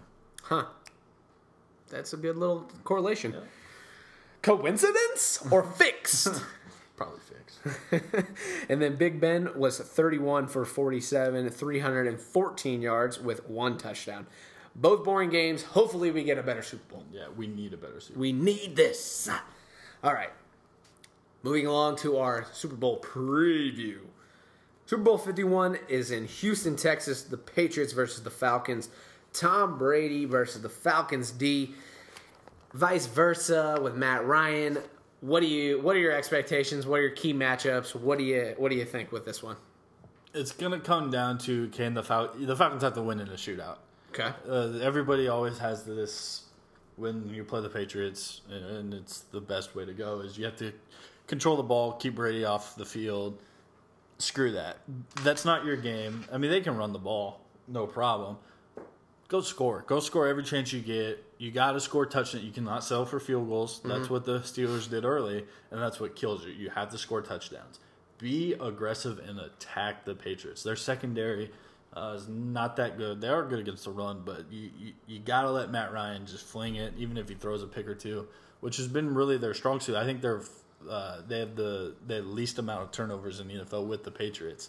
Uh, so the big thing is going to be which defense can force a turnover, or, or what's that big stop going to be, um, and then whoever. To me, it comes down to who wins third down. Uh, if, if a defense can get off the field on third down, that team's going to win the game. And if I'm not mistaken, it's the best offense versus the best defense. Maybe Best scoring, offense scoring versus best okay, scoring okay. defense. Yeah, Okay. And which is which? I'm I the Falcons have the best scoring offense. Offense. Patriots have the best scoring defense. that's what I thought. Yeah. All right. So, shall we make our picks? Sure, you All can go first. Super Bowl champion. My head says the Patriots. My heart says the Falcons. Yeah, that's the same way. I don't know what I want to go with. What do you want to go with? I'm I'm going. I'm taking the Falcons. You're taking the Falcons. I'm going my head. We have to be different. I'm going with my head. I'm going with the Patriots. Um, so, who is your MVP prediction? Uh, well, since I took the Falcons, I'll go with Matt, Matt Ryan. Obviously, so if the Patriots win, it's going to be Tom Brady, and if Let's do uh uh maybe like uh unexpected like who would be number two? For me, I'm gonna say Vic Beasley. I was just if, if I were going to go with the Falcons, I'd pick him. yeah, I think he's gonna find a way to get I, the offensive line for the Patriots isn't that great, so maybe he gets a sack or two, a strip sack or something. That I love when change- defensive players get MVP. It's just it's awesome. It gets me going. It wets my beak. All right. Uh, if if the backup for the Patriots, I'm gonna go Chris Hogan. He had a hell of a game against the Steelers. So if he continues that in the Super Bowl, I think he if Tom Brady doesn't get it, which he will if they win. But uh, I think they give it to Chris Hogan. Sure. The only thing, like, this is how I think of it. I want the Falcons to win 100%. But even if the Patriots win, part of me will be like, oh, I can't wait to see Roger Goodell on the stage with Rob, Bob Kraft That part's and, true. and Tom Brady. Like, that would be kind of funny. that part's true. and, El- and it'll just be like a big FU from Tom Brady and the Oh, yeah. Patriots to the NFL. Which, which is, is kind of awesome. yeah, like, man, I won't be pissed. Yeah, that would I'd be all right with that. I mean, I do want the Falcons to win. I think I, I think everybody wants a little something different. Yeah. But then we'll have people listening to this hating on us because oh, you don't like you don't like dynasties. You don't like Yeah. people actually winning and This- consistent can- like my thing, consistently winning. Like Uh, to me, the Patriots dynasty is kind of over, right? Like the early 2000s was their dynasty. yeah, dy- this dynasty doesn't last 17 years. yeah, with like, three with- four with- years in between where they don't win. You Well, know? no, but like they won like three in the early 2000s, and then they took like 10 years off. yeah, that's not really a dynasty then. Like it's fair. Anyway, I think it's just their sus- sustained. Yeah, consistent, yeah, Yeah. sustained success. Yeah, and I mean they're just always in the mix. Yeah. I think that's what people are sick of. Um, and then let's let's give some expectations for some commercials and some halftime performances. So Lady Gaga is the halftime performer. Uh, Normally, normally we kind of get little speculations and little rumblings of there might be another Yes, person yeah. coming. Uh, like last year it was Beyonce, Beyonce. and then who sh- did someone else show up? I can't remember. Did Pharrell or something? I don't remember. I can't I don't remember. know who was. Was it Coldplay? show? Or was that a year before where Beyonce showed up for her, them? I don't, I, I don't remember. I don't know. I don't remember, but I haven't heard anything Oh, about Bruno any Mars. guests. Okay, yeah, you're right. You're right. But I haven't heard anything about this year having a guest. So I don't know. It'll be weird if it's just Lady Gaga because she's definitely a weirdo. Are you not a fan? No, I'm not a fan. I the Super Bowl halftime show is probably the most overrated thing. Like It's the biggest concert of the year, Pepsi says. Yeah, great. Who cares? it's also Pepsi. Pepsi sucks. Drink Coca Cola. Um, And do cocaine? yeah, sure. If you want, that's you know what gets you going. Uh, who am I to judge? Uh, no, Lady Gaga to me is first off her the commercial or like preview they show of her with like the flashing lights. Yeah. gives you freaking epilepsy.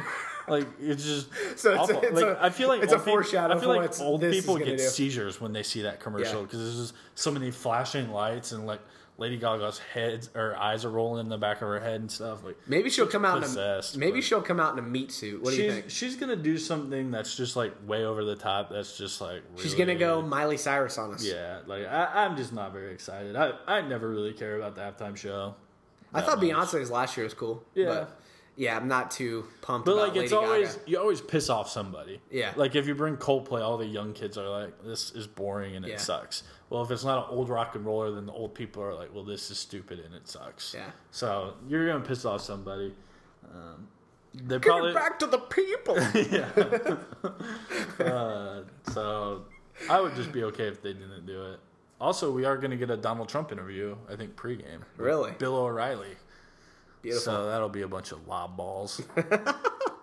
Bill will be like, "So Donald, you want to bring jobs back to America?" Yes, I do, Bill. Yes, yes, I do. You don't think he'll? Do you think he'll ask him about his Bane? His Bane? uh, his Bane comics? I don't. I don't think his Bane O'Reilly knows who plagiarism. Bane is. but that was plagiarism. Took that straight from Bane. You, you're the one who called that out. I, I seriously, when I was watching it at work, I thought that in my head, and then you tweeted, it, I'm like, I seriously thought this exact same thing. no, it's true. We'll take it back and give it to you, The the people. Just wait till you hear my Joker impression, guys. It's amazing. All right. Um, so, what what do you hope for with commercials? I mean, are you Star Wars preview. you want a Star Wars preview? You said that. So, I mean, with the commercials themselves, are you do you want comedy? Do you want like the Budweiser with the horse? Do you want like Right. it passionate? always- you want you want to cry? What do you want? No, I. What was it last year where it was like the little boy that like got I think that was suicide two years Yeah. ago. But yeah, I know what you're saying. Like, we- Stay away from that one. Yeah, we don't want. Oh, let's all sit around and be depressed and cry together. Yeah. but like I like some of the emotional ones. Like I think one of them was uh, like the guy who drunk driving and the the dog. I don't Remember that one No, where like the the guy doesn't come home and the dog's really sad, and they're like, "Don't let your pet think you died from," and then he just comes home the next morning because he stayed out of buddies. That's like that was a deep one. It That's was kind of cool. So I like some of the deep ones, but you gotta go funny. But the problem is people try to be too funny and too cute, and it's not funny. Um, give me funny. Don't give me stupid. Yeah, Make me laugh. yeah. Keep it simple. But but give me Simple. some, but give me some dope trailers. I'd be alright with that. Oh yeah. Even if I you don't can get a, debut like a, a cool trailer, always hits. you know what I am kind of predicting now that we think about it. We have not heard anything about the next Thor movie. Yeah, I think we could see that yeah, because it comes out in November. I think yeah. so. Or maybe a little tidbit of Infinity War does that Yeah. come out th- or what? What were you gonna say? yeah. no, no, Does that come out this year? I think so. Hmm. Or uh, You have to- we'll have to fact check ourselves on that. or uh, maybe like Guardian of the Galaxy. That would a be cool. more expanded one. Because we've just seen like really small previews for Yeah. that. Give us give us something, Joe. Or what about the DC one? Ooh, Justice League. We Yeah. could see that actually. Yeah, That'd be tight. yeah. Technically, they have shown like a unreleased one for Comic Con, but technically, I don't think that's their official trailer. Yeah. So uh, that'd be cool. Uh, yeah. All right. Moving along. The Pro Bowl. That's what's next in the NFL season. Do we care? No. Period. Okay. and uh, what? I mean, do you have any suggestions how to make the the Pro Bowl better for the Yeah, NFL? I have two. Go for it. One, like they're starting to do it more with like the skills challenge. well, hold on. Well, they're starting to do it like they're doing like dodgeball and stuff. Do more skills challenges, right? And then instead of actually doing a game, do a seven on seven tournament. Yeah, that'd be all right. Yeah, and you could even do it kind of like hockey does it based off division. So like the NFC North could have a seven on seven team. Hmm. The NFC East could have a seven on seven team. Play that and see which one's the best. Yeah, that'd be kind of cool. Yeah, actually, that'd be kind of cool. Or number two, just scrap the whole damn thing. Just get rid of it. Sure. No one watches. No one I like I like the first I like the first one. I mean, I don't think they're gonna scrap it just because it's. I mean, Makes money. Makes money. Yeah. So there's that, and then uh, we also have the NBA All Star starter selections. Western Conference: James Harden, Steph Curry, Kevin Durant, Kawhi Leonard, Anthony Davis. There's one notable snub there: Russell Westbrook. Uh, do you think that he was snubbed? Do you think Yeah. he deserved to be a starter, or do you think it needed to happen? Absolutely, he averages a triple double. Steph Curry should not have been a starter, but popularity contest. It is what it is. Is Russell Westbrook the MVP of this year so far? Uh, I haven't really James- been paying him- attention to NBA. I won't lie to you. He averages a triple double, but James Harden's right up there too. I I would make the case for James Harden right now, uh, just because his team's had a lot more success. Um, but he's also got a lot more around him, where uh, Russell Westbrook has zero talent around him for the most part. Um, but it's an All Star game. He's gonna be an All Star. Yeah. I mean, it doesn't matter if you're a starter or not. You make the All Star game. Basically, they're just setting him up to win the MVP because he's going to go off. Yeah. Yeah. So uh, for the Eastern Conference, we have LeBron James, Kyrie Irving, Jimmy Butler, Giannis, that guy, Nailed it. and nailed it, and uh, DeMar DeRozan. So uh, The only that. cool thing is that is obviously outside of LeBron, all of those are first time starters. So Huh. Yeah. Cool. Interesting. And then moving along to the Baseball Hall of Fame selections, we have Jeff Bagwell, Tim Raines, and Ivan Pudge Rodriguez. on. But yeah. Why you gotta get my life, bro? Sorry. No, I'm just kidding. Uh, yeah. Uh, Are you happy with the selections? yeah, Tim Raines is long overdue. He should have been in the Hall a long time ago. Bagwell, I was surprised with. Pudge is a no brainer to me. Um, and I know we're going to talk about this a lot with the Hall of Fame and the PEDs and steroids and all that. Um, a lot of the people that seemed like they're making progress towards maybe one day being, uh, you know, In the uh, Hall. In the hall, I thought took really big regressions. Um, like Sosa, Sosa dropped to like eight percent, and he might be off the ballot. You know, in two years. Um, what are they gonna like? I, I don't know. I don't know. I don't know what you do. I don't know. Do you let A Rod in? Do you let Bonds Yeah. in? You let. I don't think you let McGwire in. Clemens. It's hard. I like. To me, I think A Rod belongs in the Hall of Famer because one of the best baseball players of all time. But he's also admitted to taking steroids twice. How do you morally vote for that? Barry Bonds. To me, I, me and you had this discussion off air. Barry Bonds a Hall of Famer because he was like a two or three time MVP before he got enormously huge and was, you know, pretty much everybody knows he was on steroids.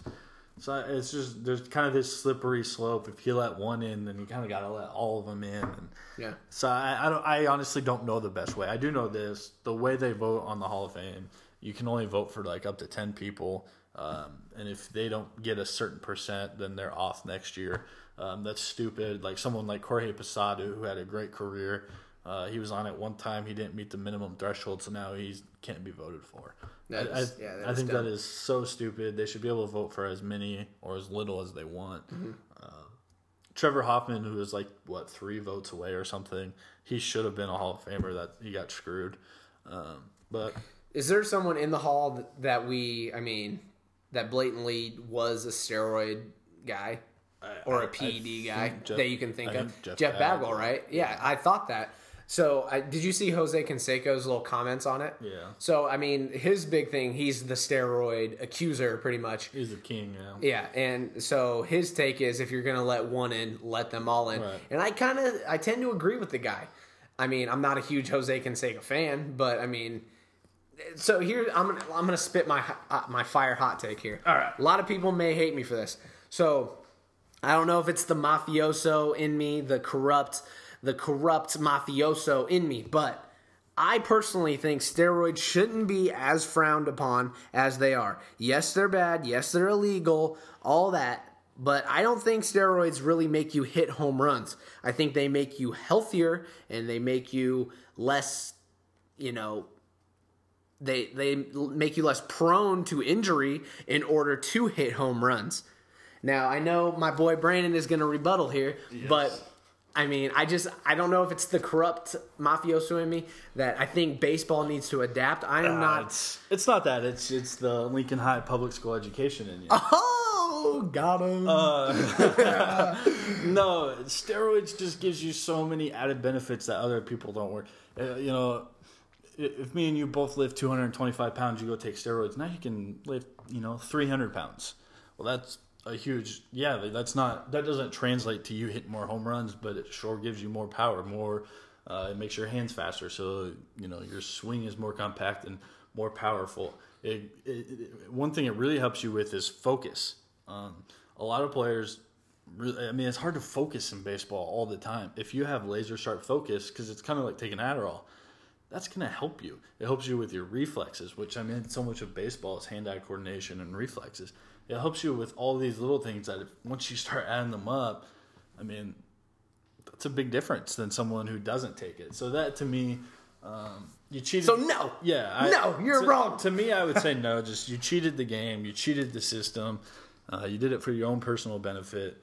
Um, to me, that, that that's wrong. Okay, and I, I I do I mean I do agree that it's wrong to take steroids, you know, but And in in, in terms of letting these people in who are clearly clearly Hall of Famers like Barry Bonds, like Mark McGwire, like Roger Clemens, like clearly these guys are. I don't know, but, then then again, you could say they wouldn't be if they didn't take steroids. But I I, I don't know. but it's a slippery slope. But I think you let them in. Here's the dilemma, though. You let them in now. What do you do with future baseball players that are like, well, they took steroids and they're Hall of Famers. No, I'm going to take steroids. How do you stop? I mean, you set a precedent that now if you let one in, well, he, It's true. Him, him, him, him, him. They have, all have arguments, and you, you can't say, well, they took steroids. Well, yeah, but so did he. You set this hypocrisy in motion, and uh, I don't think you can get away from it. Okay. All right. I, you know what? I, I can't really argue that. I, I don't know. Can't argue that. Also- I, maybe it's just the corrupting me. Also, Pete Rose should be in the Hall of Fame. Pete Rose should be in the Hall of Fame. I agree with that one. So, uh, any last words on steroid era baseball Hall of Fame, all that? No. Unless if you're just going to say, screw it, steroids are legal, everybody can take them, um, then go for it. Maybe that's what they got to do. Maybe. You never know. I, I could see that, like, if baseball, like, viewership and Goes totally down. attendance, yeah, and runs and stuff go down, I could see him doing that. That'd be that'd be insane. A lot of old timers would. Yeah, the old that. timers are hate, but the young people, which is what you need. Yeah. Um, And I mean, that would not be good for you. There are bad side effects. Man.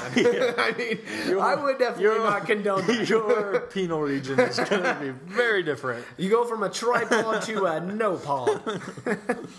All right, and then our next little uh, sport tidbit. Did you see Floyd Mayweather's little uh, little gun sesh Yeah. at Conor McGregor on Twitter? Uh, he said before, so they had a picture comparing their net worths, and uh, he said before you ask for 25 million, be worth more than 25 million. You have the two and the five right, but you meant to say 2.5 million, not 25 million.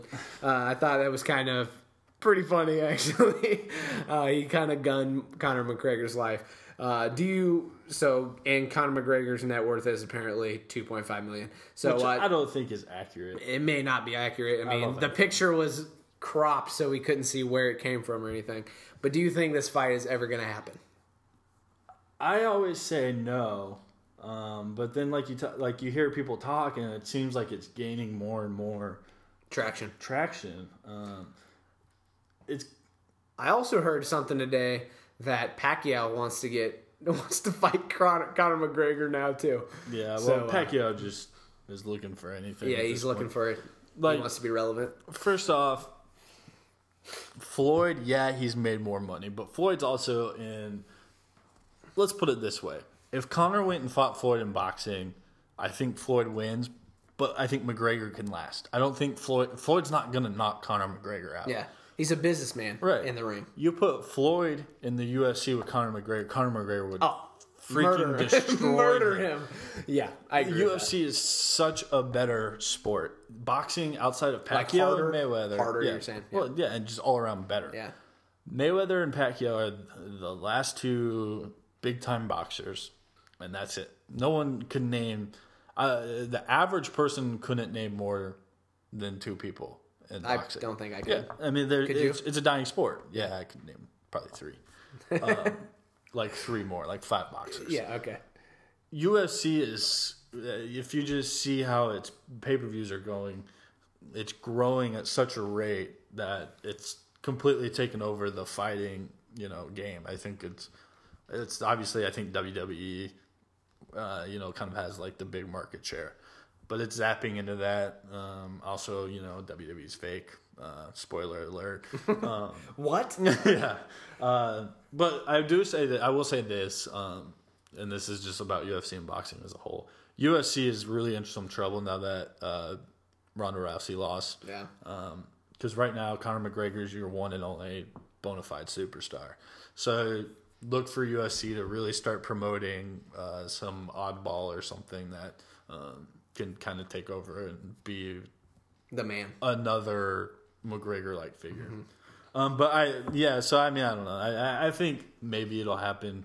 I won't be surprised if it never happens. But Yeah. I I hope it does. Yeah, it'd be cool. The problem's gonna be money is gonna be one issue.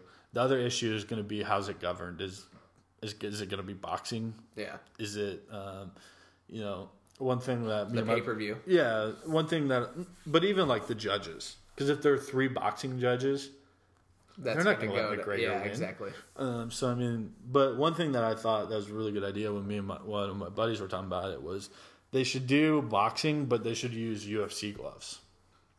Yeah. Okay. You know, that way it's because there. Another thing that even I brought up was they could do boxing and they could be everything but it could be like UFC everything but ground game.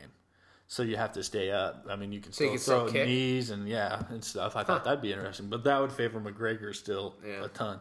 So I think if they just cut down on the gloves, I think that would be kind of a cool thing. Yeah.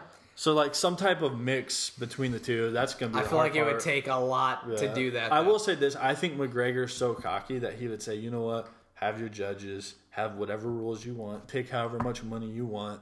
Let's do it."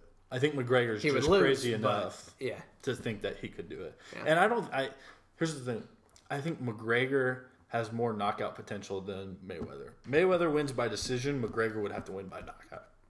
Which I would love I- to see. I'm gonna put I would love to see that, man. Conor McGregor, I'm telling you, I've been watching UFC for a while now, and I remember watching like one of his first like really big fights, and the dude's special. Like he's just got it. He's just a freaking competitor. He's an OG. Yeah, and you ain't gonna drop him. So Yeah. All right, all right.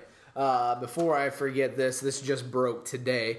Erin Andrews was diagnosed and successfully treated for cervical cancer. She apparently was treated and back on the sideline in the same week. So uh, that's to her. pretty pretty great for her. Um, so that's that's a cool little tidbit. And then another some other s- sad sporting news.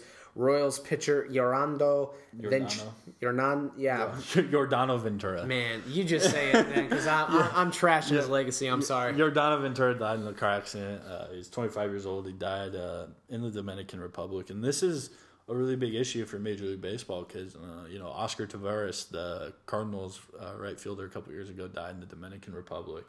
Um, you know, I remember Wilson Ramos, uh, Nationals catcher, who was an All Star this year. He was kidnapped in the Dominican Republic. So um, you get all these players from all these kind of small, uh, you know, crime infested areas.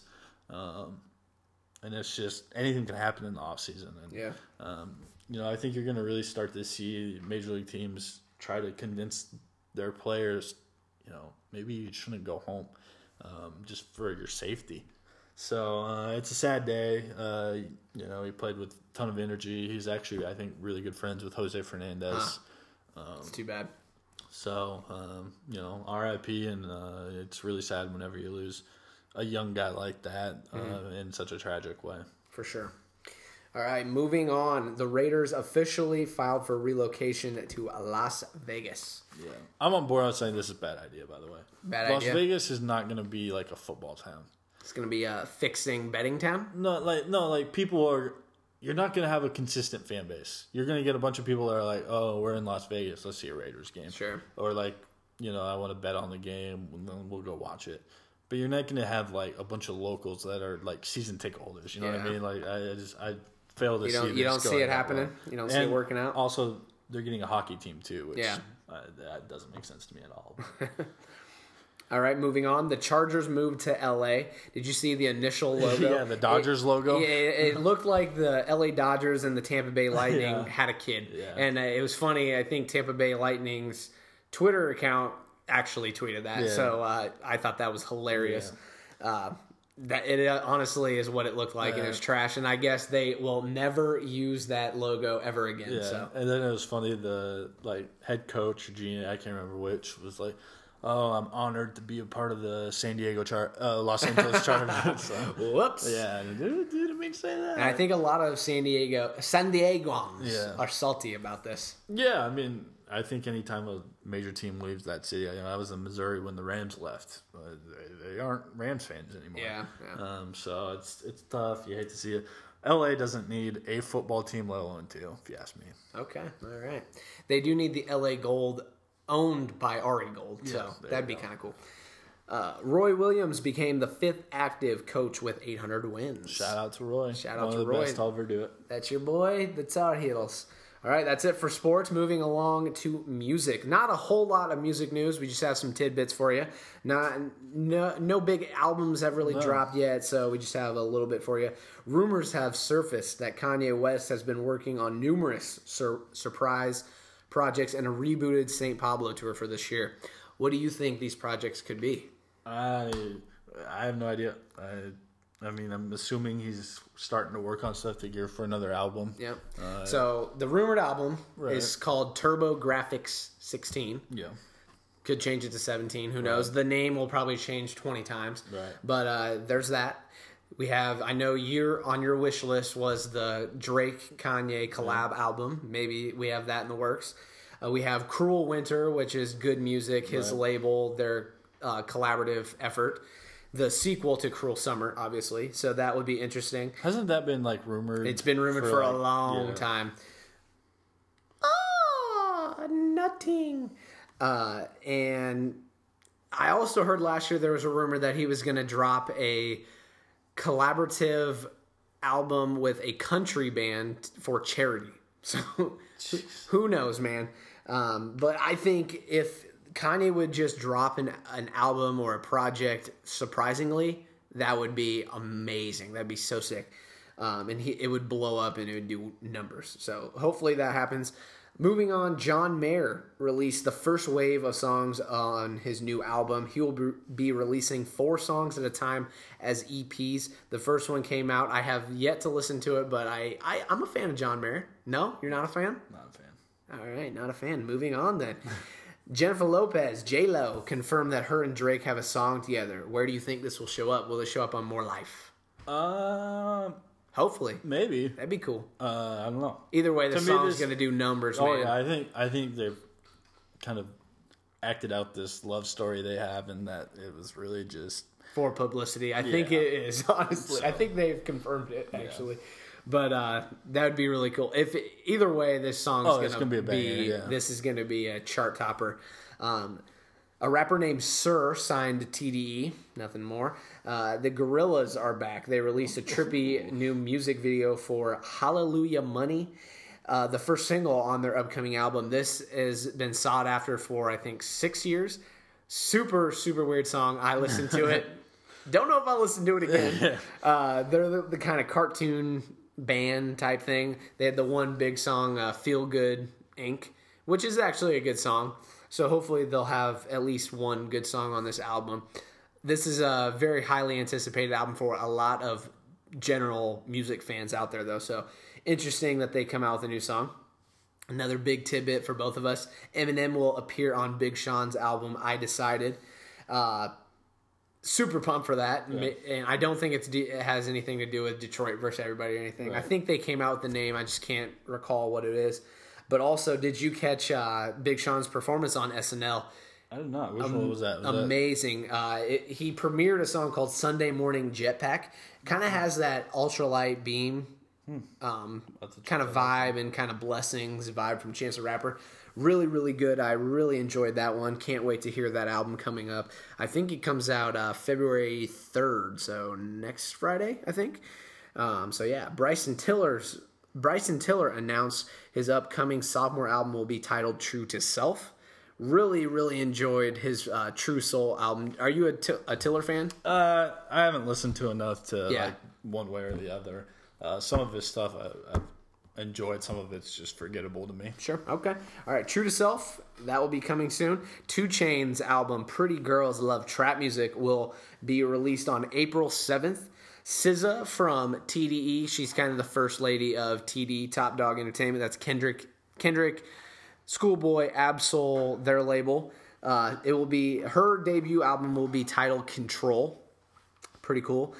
Um, pretty excited for that one. Actually, she's a very, very good singer.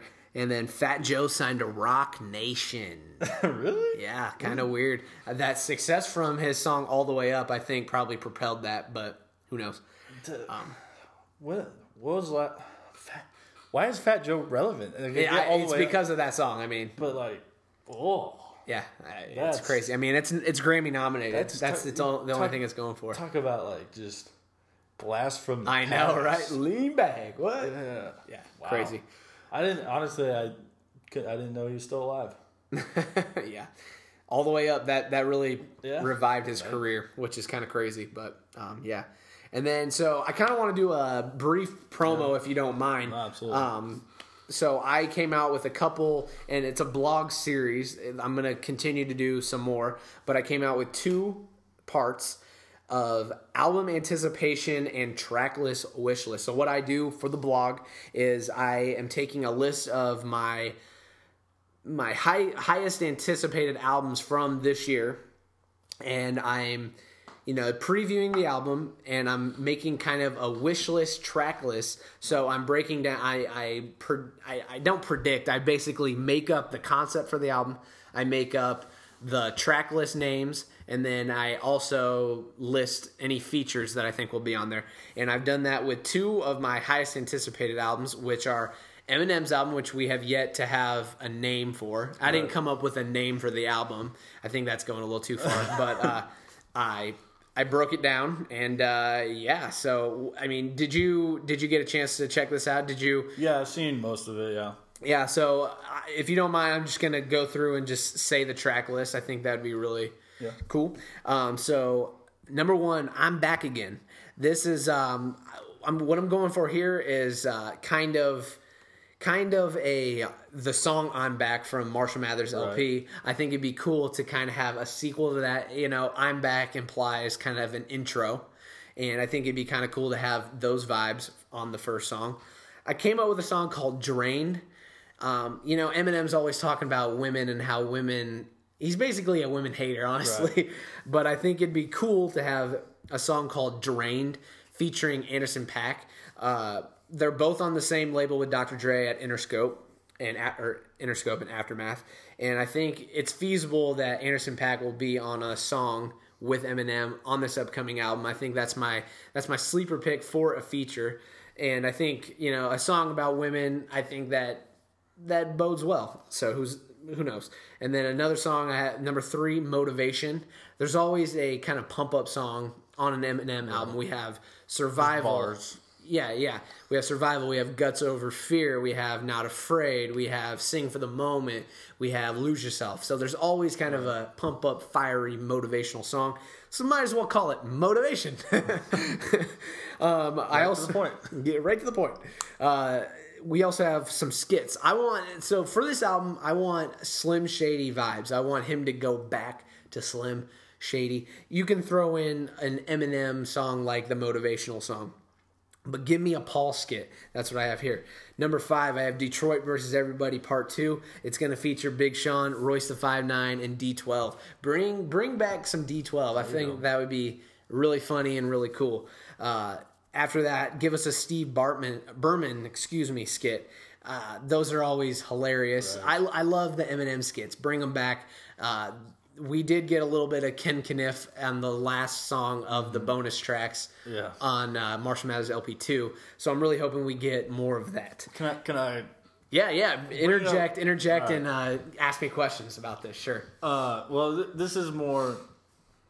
Do you anticipate that we'll see kind of the alter ego Slim Shady on the next album? Because to me, uh, with the Marshall Mathers LP two, was I felt like he kind of Laid that to rest. killed off No. or like was getting rid Okay. of the Slim Shady ego. Okay. Uh, I could be totally wrong. Uh, I don't You know, know- your thoughts on it. You know, but- I, I don't know. I mean, I'd have to go through I and listen to the album kind of in a different way, more cohesively. Right. You know, that album really wasn't a concept album, but if you look at it in that way, maybe I could see that. But I mean, this is just more of what I kind of want. Because I mean, we really don't know Right. anything about this album, so I personally would just like to see more of a Slim Shady vibe. I'd go back and listen to the first Marshall Mathers LP, and I would love more of those vibes. I mean, for that, I just think it's kind of a really a social experiment of an Mm-hmm. album. You know, he's really pushing the boundaries, pushing the envelopes to try and see how far kids will go just based off listening to music. Right. And you know, and I think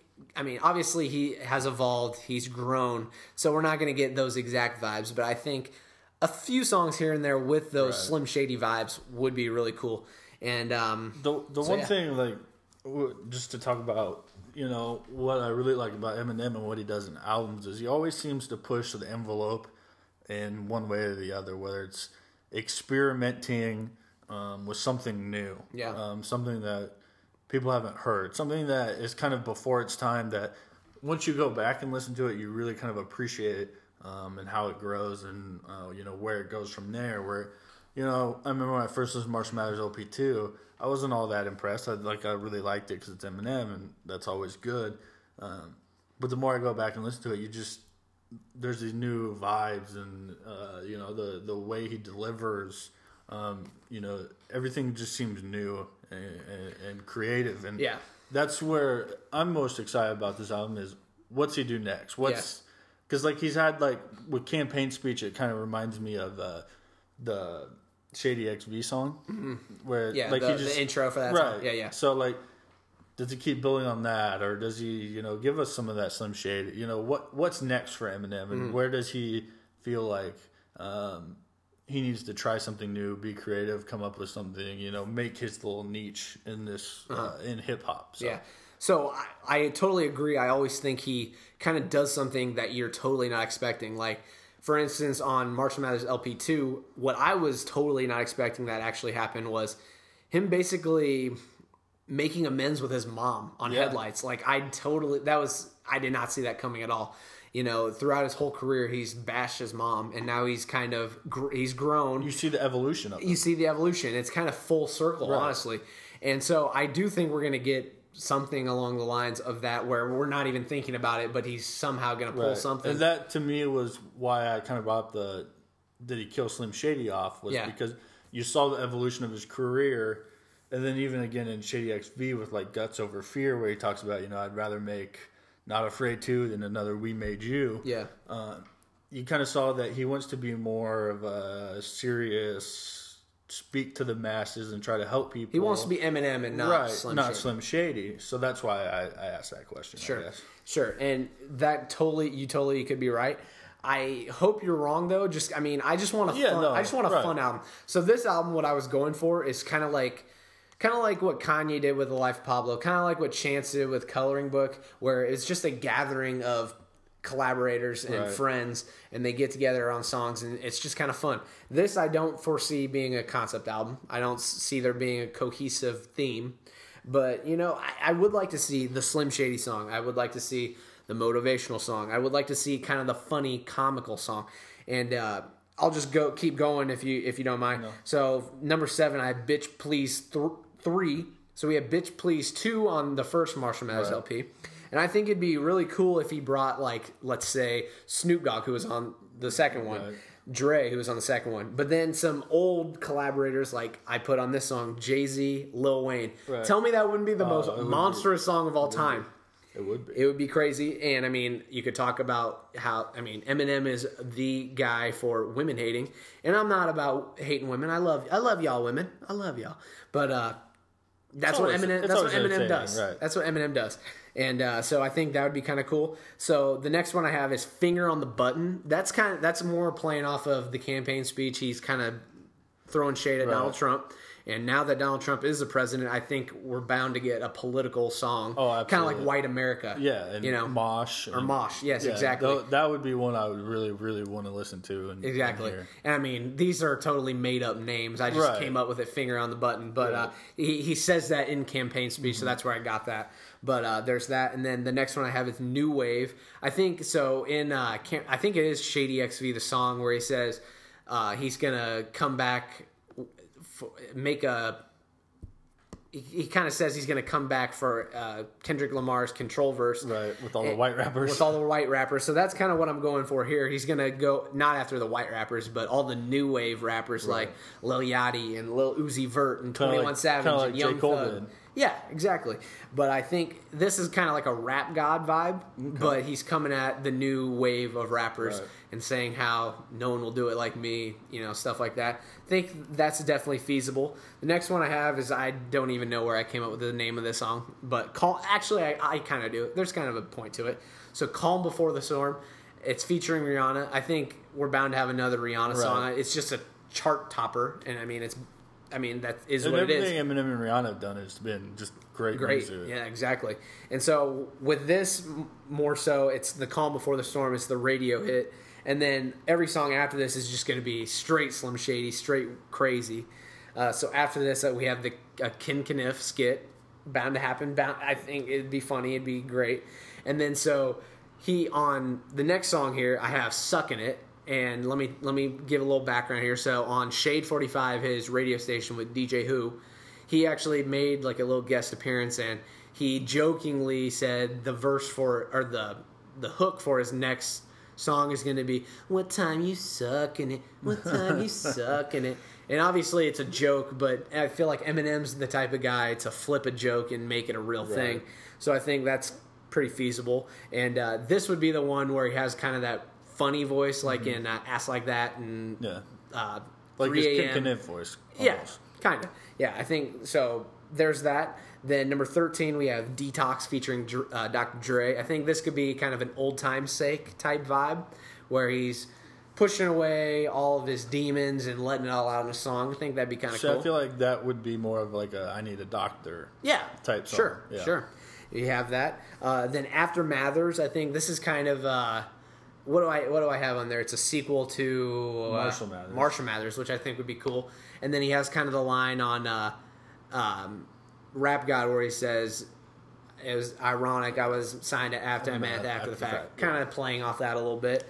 Um, number fifteen, I have. Uh, do I have Bonnie and Clyde Bonnie there? and Clyde, Bonnie and Clyde, yeah. 17. So this is kind of like we said, kind of he's doing something crazy and something out, off the wall. This may be it. Maybe he brings his daughter and puts her back on a song where she's grown up And you know, the last time we got a Bonnie and Clyde from Eminem, it was '97. Yeah. It's 17 now, so who knows? How cool would you be? I mean, that'd, That'd be kind of that'd that'd be be kind of cool. crazy. I mean, it would definitely have to be serial killer vibes. So, who knows? And then after that, I have Impatient featuring 50 Cent, and uh, this would be Patiently Waiting vibes. How could we? I just want another. Patiently Waiting is one of my like favorite Eminem It's songs. it's awesome. Yeah, it's so awesome. good. But uh, I just want a Eminem 50 Cent Right. collab again. I feel like the last two albums we've been like Wanting thinking that, that, exactly. and, and I think they're both at the point in their career where they know like this is the end. So maybe you know one last time, you know, Exactly. let's, let, let's do this. That it would be awesome. And then the last song I had was uh, t- I came up with To Infinity. Uh, the reason I got this one is he recently re-released his first ever single, Infinite, Infinite. and he kind of remastered it. There's a different beat, same lyrics and everything, but maybe he leaves us where he started. That's kind of my point.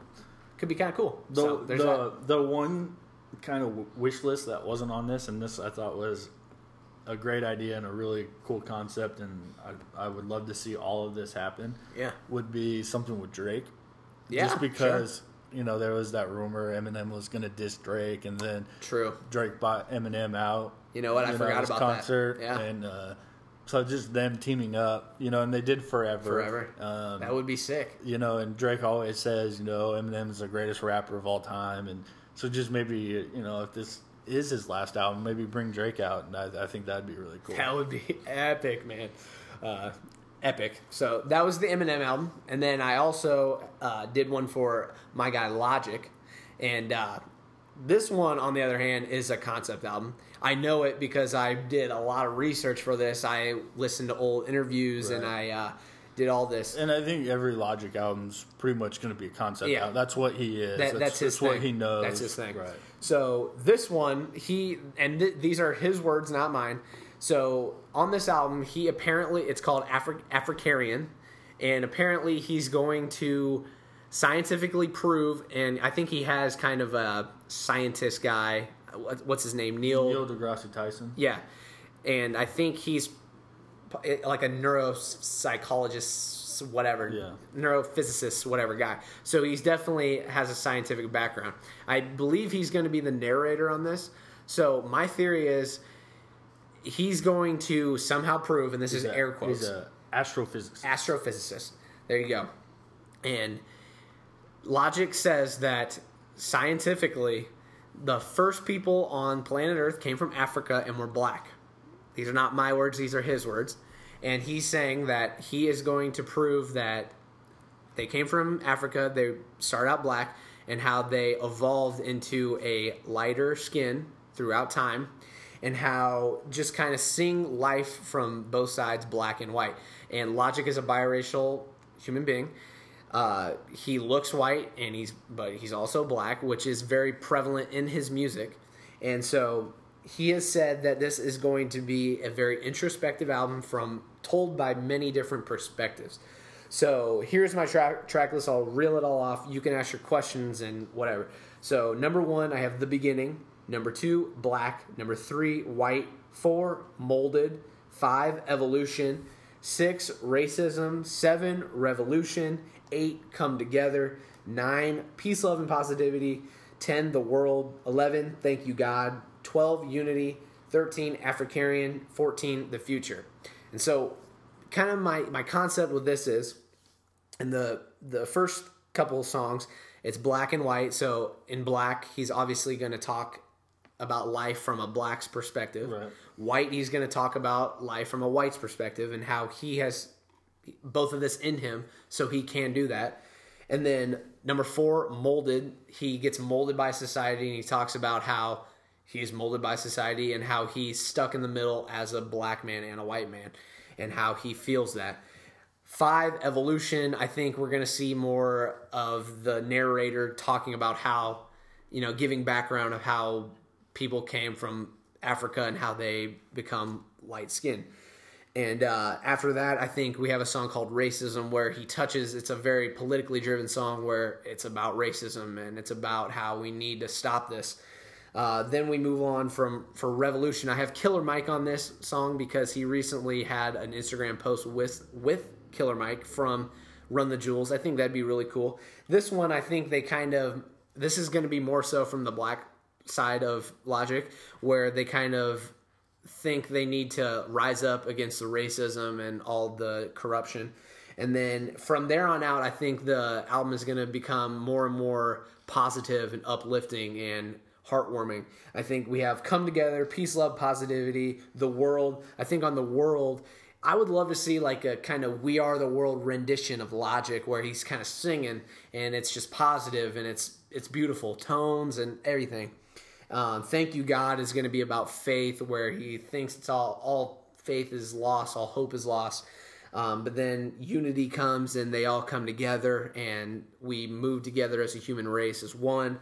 AfricAryaN is going to be more so about the scientific aspects and how everybody is like logic, everybody has African roots, and then the future is kind of kind of be what it is, the future how if we want to go on as a human race, we need to come together. So I really thought this one out. This one is definitely a concept album. It took a lot of thinking on my part, and I don't think there's going to be a lot of features.